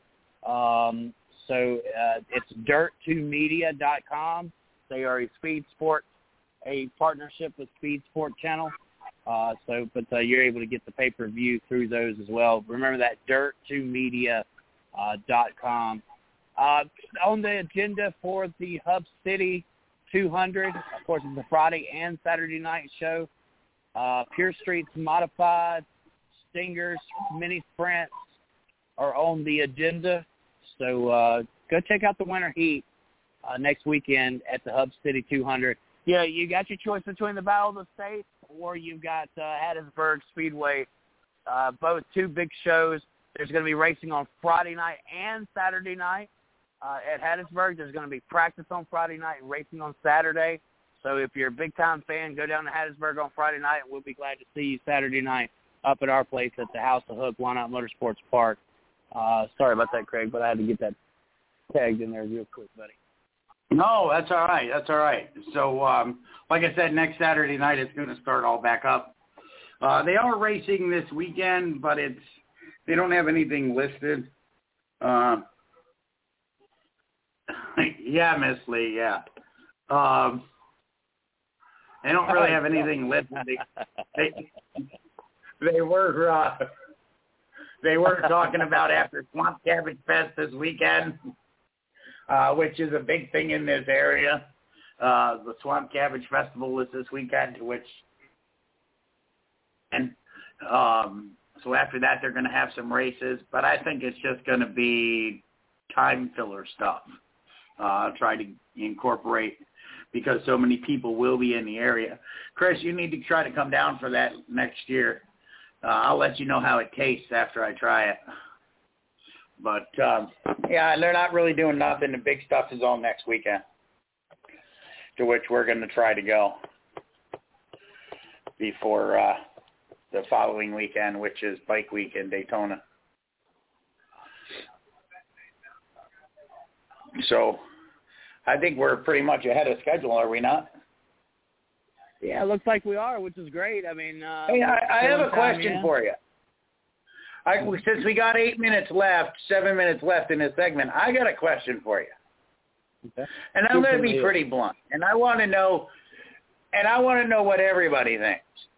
Who in the hell does uh, Ricky Stenhouse think he is calling Keselowski rough? Is when this a Stenhouse, what grind your gears moment? Oh, like we were going through the garage Saturday. We were going through the garage Saturday or Sunday, and we got up on his we got up on his pit, up on his garage stall, and somebody put up there, Wecky, Wiki, Wiki Spinhouse. we think it was. We think it was what a Let me- let me- called let him, me- and then it's Hold on. Let me. Let, I I think Teresa was on was on the right page, but it wasn't pronounced correctly. It's Racky Spin. no, House. no. The way that the kid, the way that it was written was I-C-K-Y. W I C K Y, And then spin house. and then Spin House. I think Well, I have a spelled his picture first of name it. wrong. He spelled his first name I- wrong. He doesn't know how to spell I Racky right. I think I have a picture of it on my phone. I'll have to see if I can find it and see if it'll come through. But um yeah, I just gotta know who the hell. I just gonna need to know who the hell does Stenhouse think he is criticizing anybody's fucking driving skills? Like for real. How many championships has Stenhouse won in the Cup Series? None. Thank you. How many has Keselowski won? One. Somebody. One. Okay, so he's already a hundred percent times better than Ricky. It just you want to know what grinds my gears? That's what pisses me off. People who him and Danica, I swear, have the have the same amount of wrecked race cars and that have cost their owners drivers. Huh? All of them, I think she said. um, I'm not a fan of Dan. I'm sorry. no, Well, but I it's wanna- like, who the hell wanna does he back- think he is? I don't want to bash people, but wh- wherever this person went to school doesn't know how to spell wreck. He Well, first of all, the ki- it was a kid, okay. and he was I'll give probably it a about little, four I'll years, give a five little years old. leeway. I'll give a little leeway. And he probably went to school in Fulton County, New York. Have you seen the people from Gloversville, Johnstown, Broadalbin? Uh, whoa, whoa, whoa, whoa, And, whoa, uh, whoa! Slow your roll. Broad off, broad off it is not as bad as you make it. seem. live in Texas. Probably ain't as bad as I shouldn't say that. My son went to my son graduated from Broadalbin Perth. He was one of their star pupils. But I just eh, we thought we saw it and we thought it was cute. Want that? Plus he's got all of his teeth. Um, I just that's what pisses me off. That's what grinds my gears. I've said what I had to say now. Um, I just can't believe that. Um, all right, so I guess it's toast to tweet. Yeah, I guess we'll segue right into toasted tweets. I hope you guys have uh, gotten some good ones. I've had to narrow down some, so uh, I want to go ahead and Did you read put 'em in off a this one. Huh? Did you put your tweets in a toaster? Oh yeah, this this is a toasted tweet for sure. This is from Dustin Albino. I have not seen any. I don't know how you guys see them, but I have not seen them. seen what. These toasted tweets. Well, you're supposed to find them yourself and present them. I understand that, but I don't understand how where you guys are finding them at. I guess is so you'll have to Uh, explain it to gotta me find 'em. Afterward. Uh, you got you Yeah. got to find them on the on on the the Tweety Bird. Uh, On the Twitter, yeah, website. yeah, yeah. So this is Okay. Dustin Albino. Uh, I'm not sure. Okay, he's uh, so he's albino. Let's see what if what he. Oh, Oh, my Dustin God, Albino. I cannot believe Albino. Do you uh, do you recognize him? Who is that? He's a, he's a um he's a he graduated out of Ithaca College, I believe. Okay, so Um, he he's a, did NAS, he's a. NASCAR reporter for or somebody small a, a smaller major network. Yeah, he's not check marked. Most of the ones that we read are check marked, but this one, I've outlet this one. He says, quote, in quotations, the motherfucker in the 91, I've never seen someone switch so many lanes in my life. He makes Joey Logano look bad, Matt Crafton says on the 88 radio.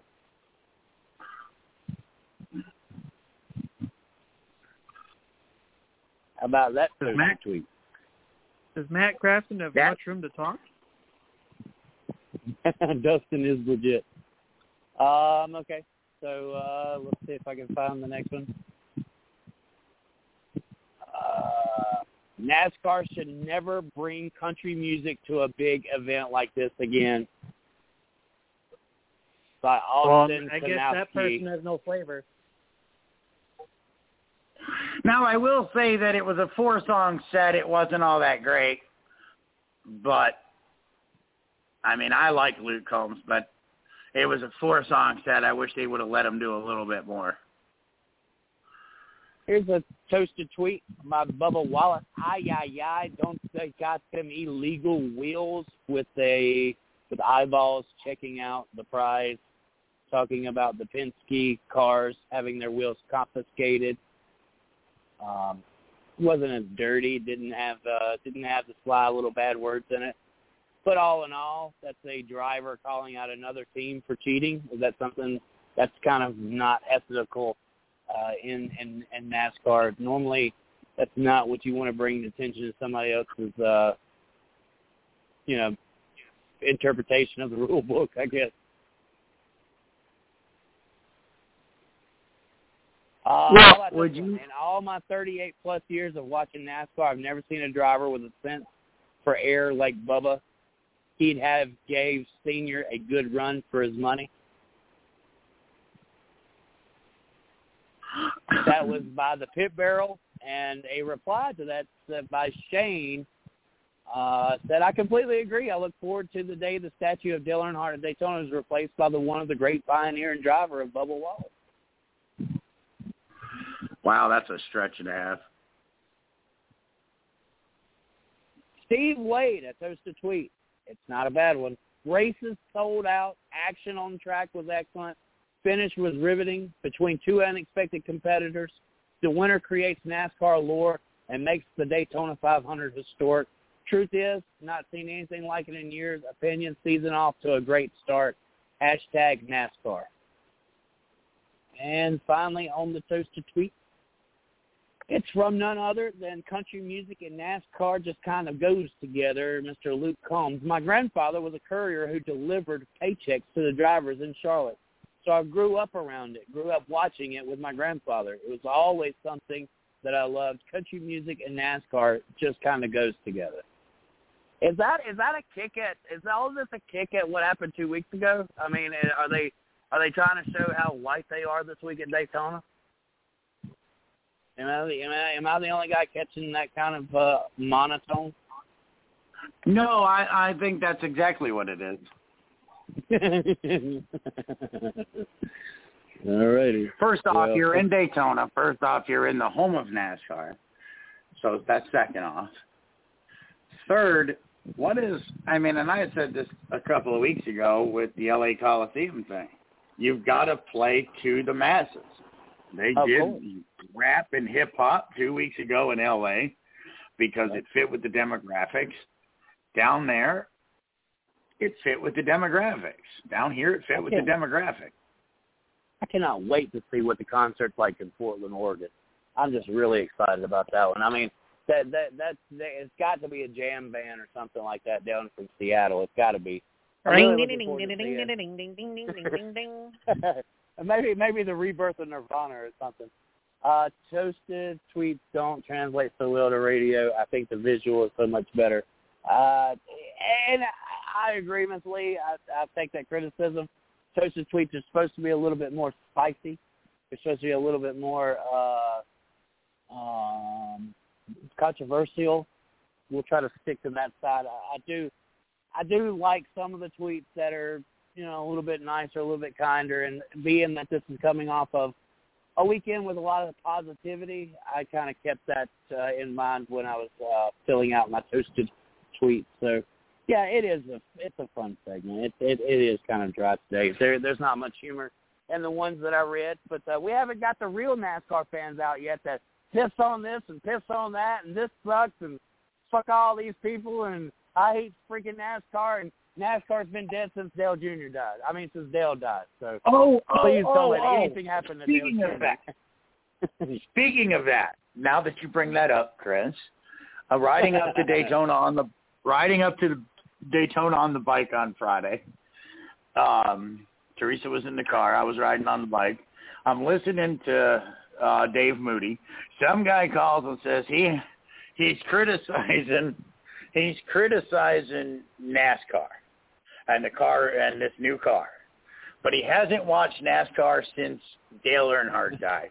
Well, if you could have heard, it, did you hear it? Were you listening no, to no, that? No, no. If you could have heard Dave Moody. Dave Moody. If you could have heard Dave Moody, he he roasted that guy. That guy was like, he he was like he got caught with a uh, with his pecker in his hand in in a Oh, my movie God. theater. Well, I, I promised El Pee Wee Herman. Uh, uh, so, so I, I was listening to Corey LaJoie and Danielle Trotta, and uh, caller called in and asked uh, how how the numbers on the door affected the race, and uh, Corey LaJoie's only response was, "I believe if they were face forward, it made them go a little faster." So. All for. All I, you know it was nice to see. You know it was nice to see, and I didn't see it in the LA race, but I saw it obviously Sunday. Was it was nice to see the Wood Brothers car have the gold on the door, and not uh, and not just white. They brought it to NASCAR. The teams brought different color, gold color to NASCAR. NASCAR said sure, but only the door. And you know, so it was nice to see. It was nice to see that. the Golden 21. All righty. Well, that toasted tweet segment, I believe we will roll right into uh, what's what's next on the itinerary there. Taz Taylor. Hey, I, hey, hey, you're missing a couple of my toasted tweets. What the heck? Oh yeah, yeah, yeah, yeah, yeah. Please, please give us some toasted tweets, Taz. That'll be better All than right. mine. First things first. Breaking news from this weekend. Uh, coming out of the Hendrick camp, Mr. Face that runs the place, Chase Elliott, just signed a contract extension through 2027. Five years. Oh, great. Anyways, He's been with the company since he was 15. Yeah, go ahead. Go ahead.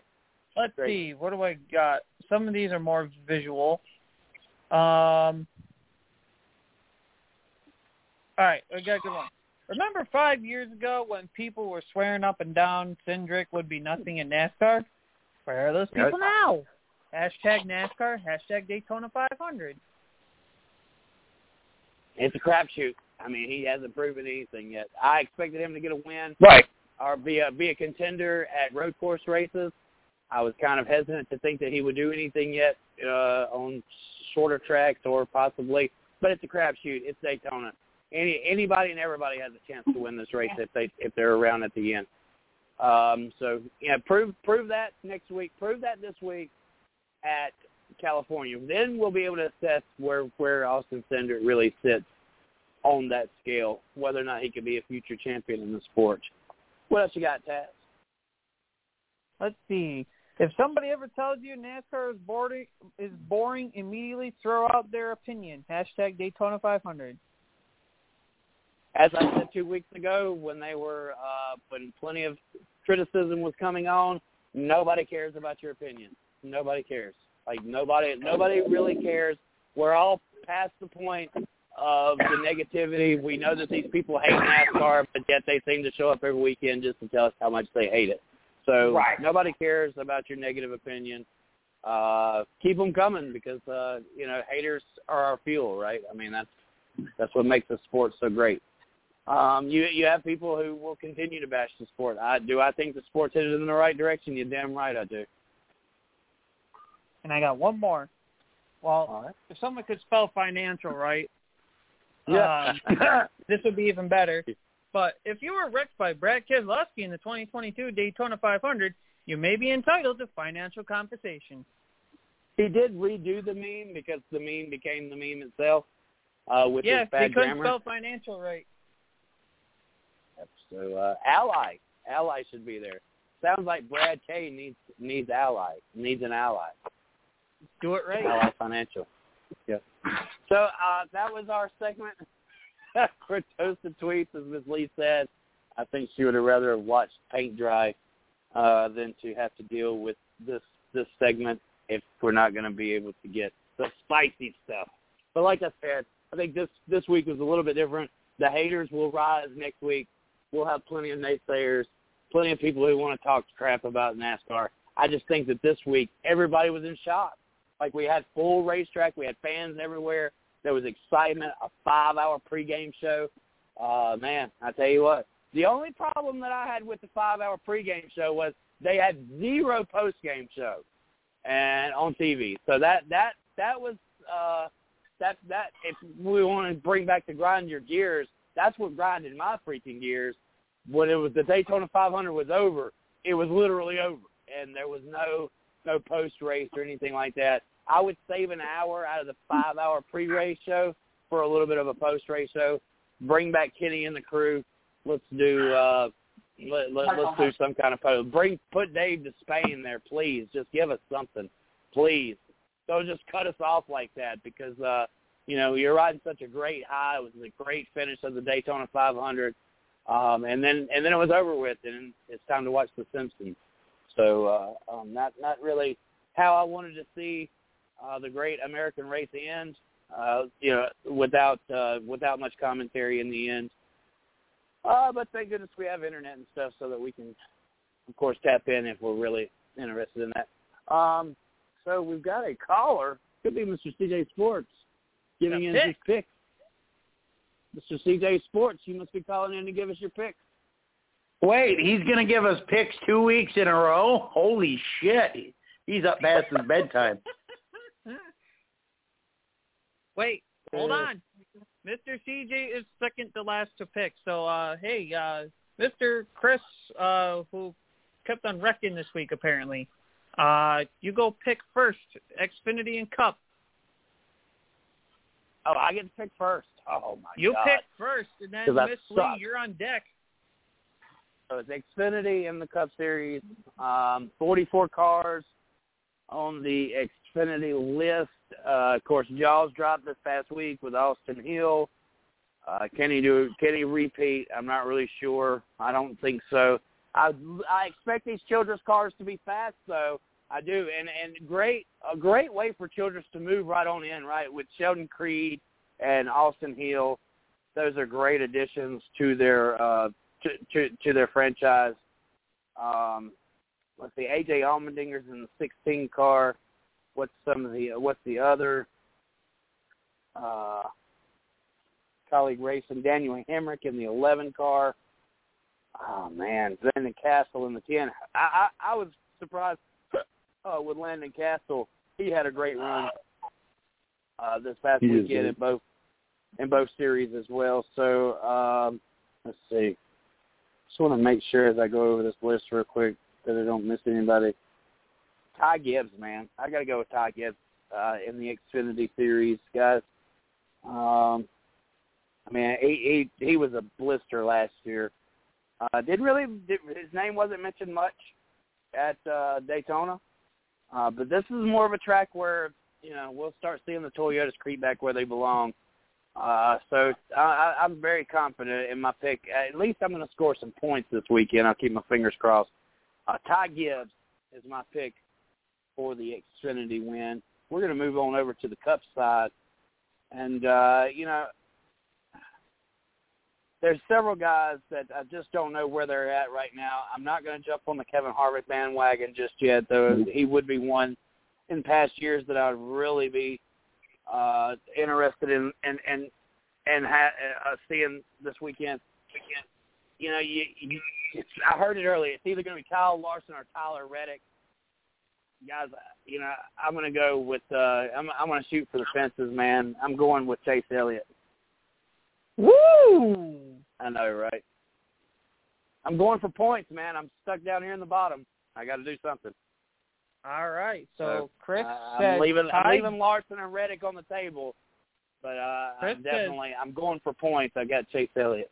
This is what hurt me last year was I started trying to protect my lead because uh because I was afraid, uh, you know, and I really got off track. I'm once again trying to dig myself out of this hole. Didn't work for me last year. I don't know why I'm headed back to that strategy. Uh, but uh, hey, I'm, I'm confident, man. Ty Gibbs in the Xfinity Series, Chase Elliott in the Cup Series. Who goes All next? right. Chris said Gibbs and Chase Elliott.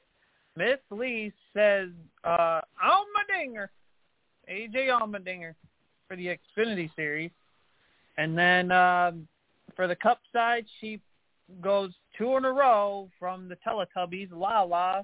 That means Kyle Larson.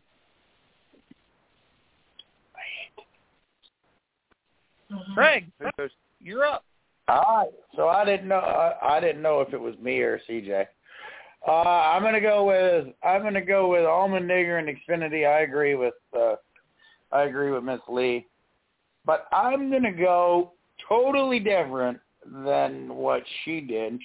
I believe it's going to be a Hendrick driver, but I don't believe it's going to be. Um, I don't believe it's going to be Larson. I I believe that it's going to be um, uh, William Byron. Wow. Ooh, Free And for Willy. No other reason. Go ahead. Oh, you're making your picks, too. You have Oh. the table. Uh, I I just I don't know. I I think it's going to be a I think it's going to be a bow tie, but everybody picks Larson to win. And do we expect it from him? Yeah, sure. He even said in his Q and A on Saturday that last year was unbelievable. Um, You know, and we've got some video from that that we'll put up once we get it all downloaded to the computer. Um, but I, I so much emphasis is put on Larson that you, you got to steer away from him because you're going to do what Miss Lee did last year, and that's bring bad juju. Yeah, Uh, Kevin Harvick did me. I mean, he, uh, that's another thing that was my downfall last year. I just kept believing Harvick was going to repeat what he had done the year before. So I, I like your strategy, Craig. Listen, Miss, our production manager, Mrs. Lee, I'm gonna boost you up a bit. She may have, she may bring bad juju to start, but hey, at least she finished podium on the overall points when it was all said and done last year. Oh, for sure, for sure. So this is, uh, of course, it's not going to be you, Taz, because you scored a perfect 22 uh, all in all races. But I guess this will bring uh, our, Mr. our fearless leader. We're going to bring him on real quick. Uh, Mr. CJ Sports, you are live and on the air. Uh, what is your picks, my friend? Right. Um, I'm going with Noah Gragson in the Xfinity Series, right, and Kyle Busch in the Cup Series. Of course, you're going with Bush. No, no aggressive and no aggressive and and bushy. Uh, never mind. I can't say his name on live radio. Yeah, because that is fucked. It's been said three times tonight. All right, we'll make that four.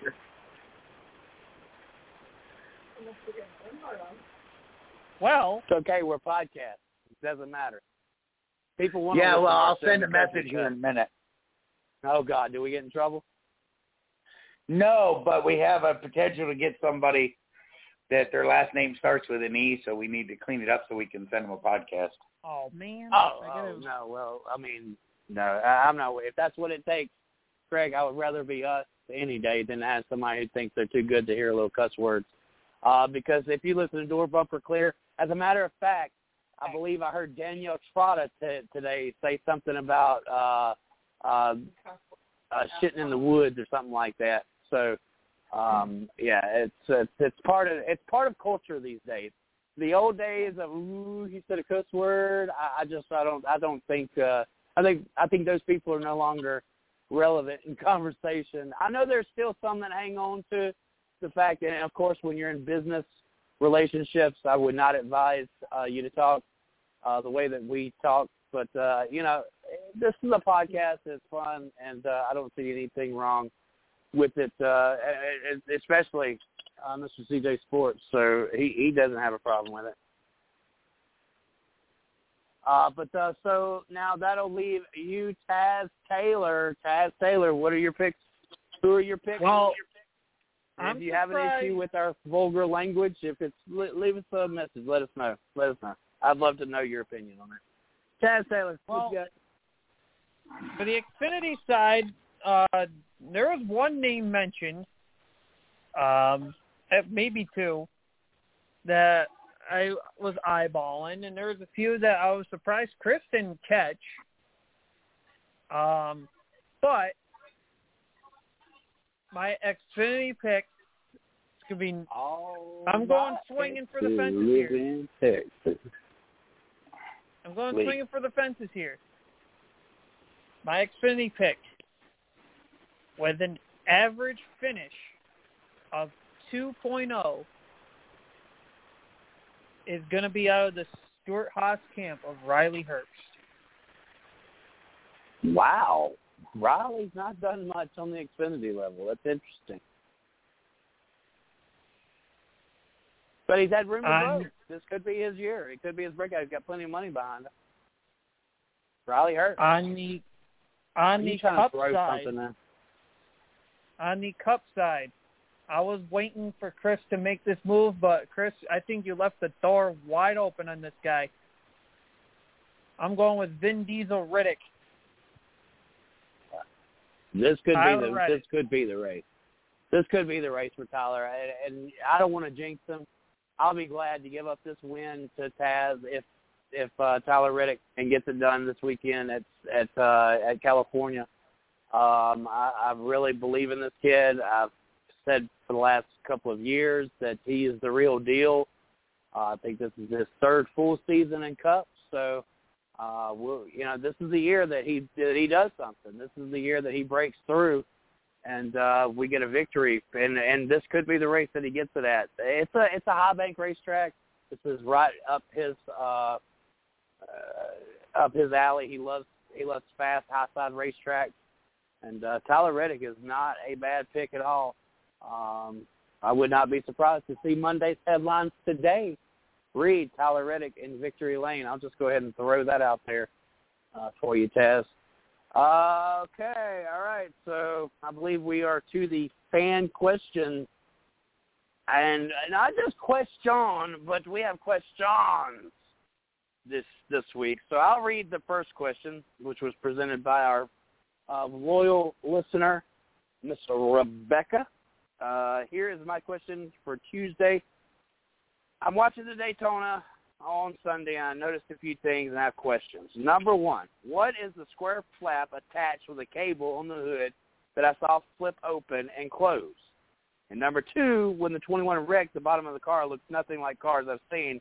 What's up with that? Great questions, and we are here to answer them in our best of ability. These are pretty pretty easy to to uh, to explain. First of all, the flap that you've seen, that is that's the air control situation there.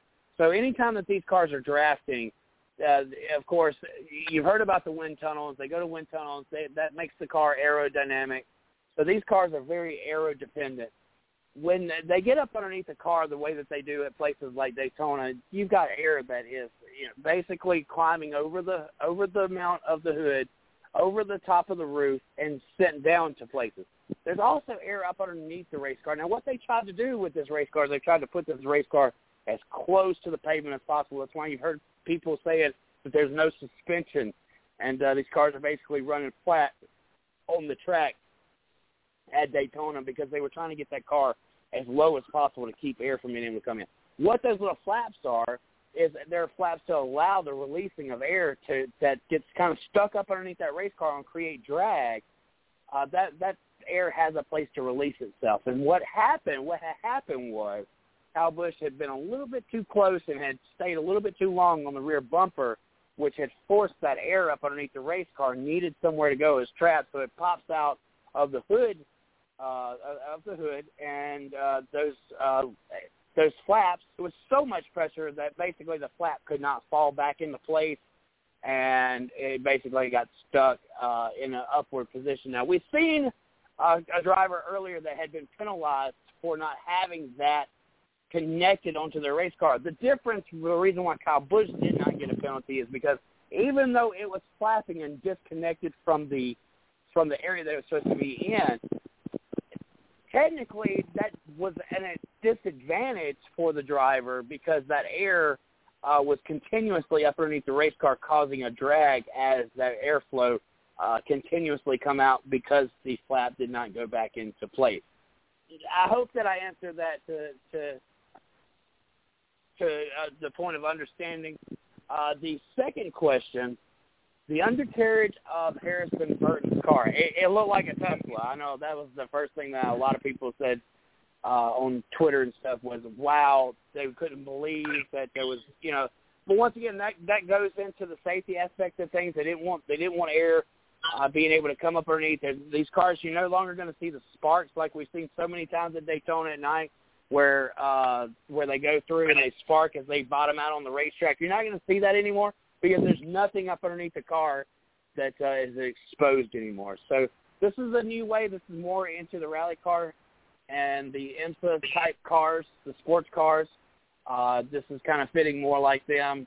Uh, but now what it also it, it creates a lot of that air that we just talked about, right? So these two are kind of similar. They they they work together there because that air is uh, the car's aerodynamic. That air's got to go somewhere, so that's how they wind up in those vents and all. Uh, of course, did that kind of have something to do with the car flipping? I can't wait to see what the data reads uh, from NASCAR when they get that back with Harrison Burton and, and the reason why that car created lift. I don't really think the undercarriage had anything to do with that, but once again, that is all about aerodynamics. That is a way to keep the car uh, as close to the ground as possible, uh, being that there is no ride height anymore. So, you know, you don't have to really control the ride height when the car's not going to bottom out on the racetrack. There's no way that that car can uh, bottom out on the racetrack. But uh, those are two birds uh, with one stone, and we appreciate you so much, Miss Rebecca, for listening to our show. Uh, shout out to you. I know you had a tough night tonight. Uh, glad that you were able to get settled in with a little glass of wine and uh, able to catch the end of the show here. But we also, we out of nowhere this week, we got a second fan question uh, by uh, a, fan, Lily. I'm not sure where they're from, uh, but uh, it was to our surprise, we had a second fan question. Uh, Taz, I, I believe I'll let you read that question. Yeah, so Lily asks, what do you guys think about the new low-profile tires? It looks like to me when they get a flat, it's much harder to get back into the pits. The wheel looks to get back into the pits, the wheel looks to have more of a tendency to spin when it's flat. What are you guys' opinions or observations? And the she, you're right in the aspect of that it spins when it's flat. Um, we know the tire situation. It's odd that with one lug nut, you're. I mean, gee, can't even get the things on right. Um, as we saw with uh, the money team losing their wheel. Uh, Justin Haley lost the inner liner. Um, but it, it is odd on the sense that when it's flat, it just kind of spins. Doesn't really help. Like you can't really go anywhere with it. I don't know if it's because of the something else reacting to the tire. I don't.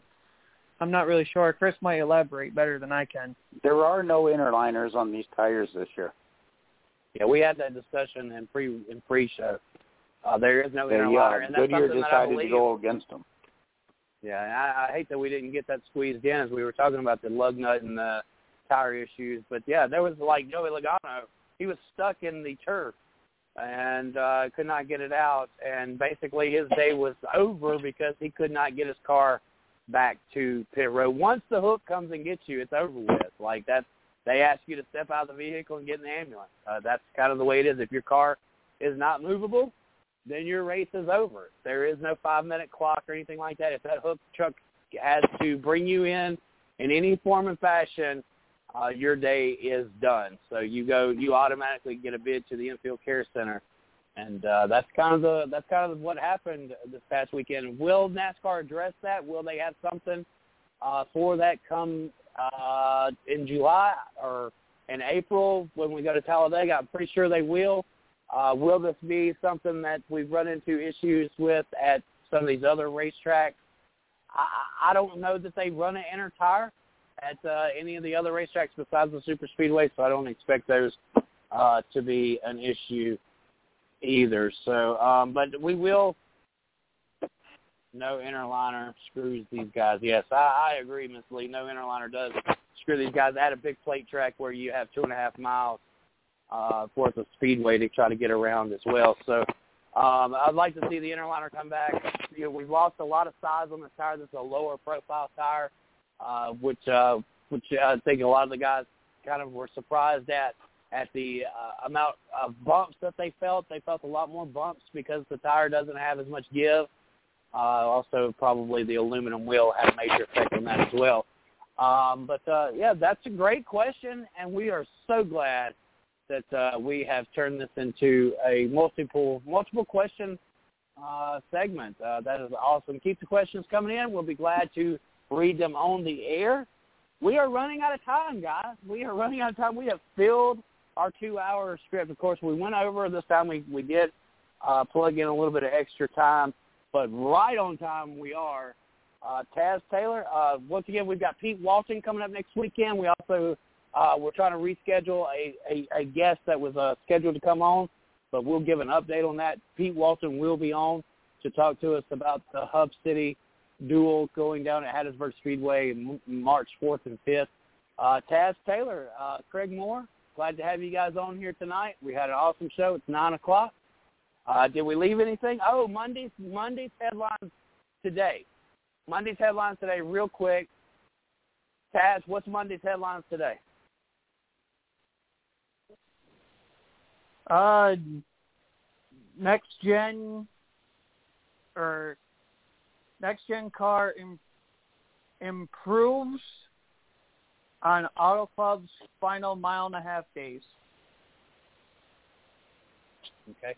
My Monday's headlines today: Chase Elliott finally wins a oval wins at an oval race. All of his wins last year come at a road course, so he is looking to break through on that oval race win. Uh, Craig Moore. It's going to be a dual headline. Um, uh, inner liner tires come back for speedways, super speedways, and Byron gets the first Chevy win of the season. So is there going to be any headlines, real quick, is there going to be any headlines about a one lug nut? Are we going to see more tire issues? Probably. Um, probably. Probably. I, I would agree, probably. Um, okay. Well, that'll do it, guys.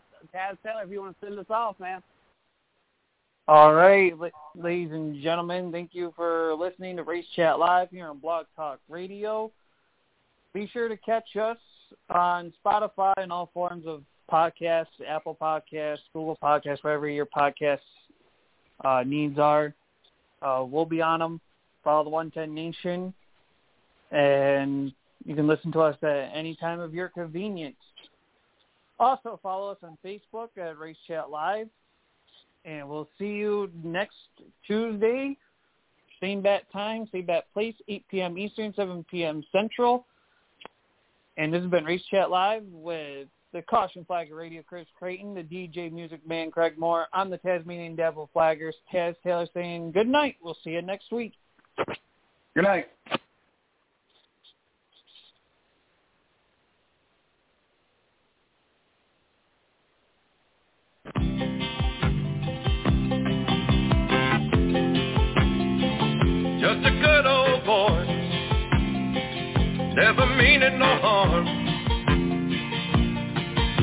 Beats all you never saw, been in trouble with the law since the day they was born. Straightening the curve, flattening the hill. Someday the mountain might get 'em, but the law never will. Making their way, the only way they know how. That's just a A good old boy. Wouldn't change if they could. Fighting the system like a true modern day Robin Hood.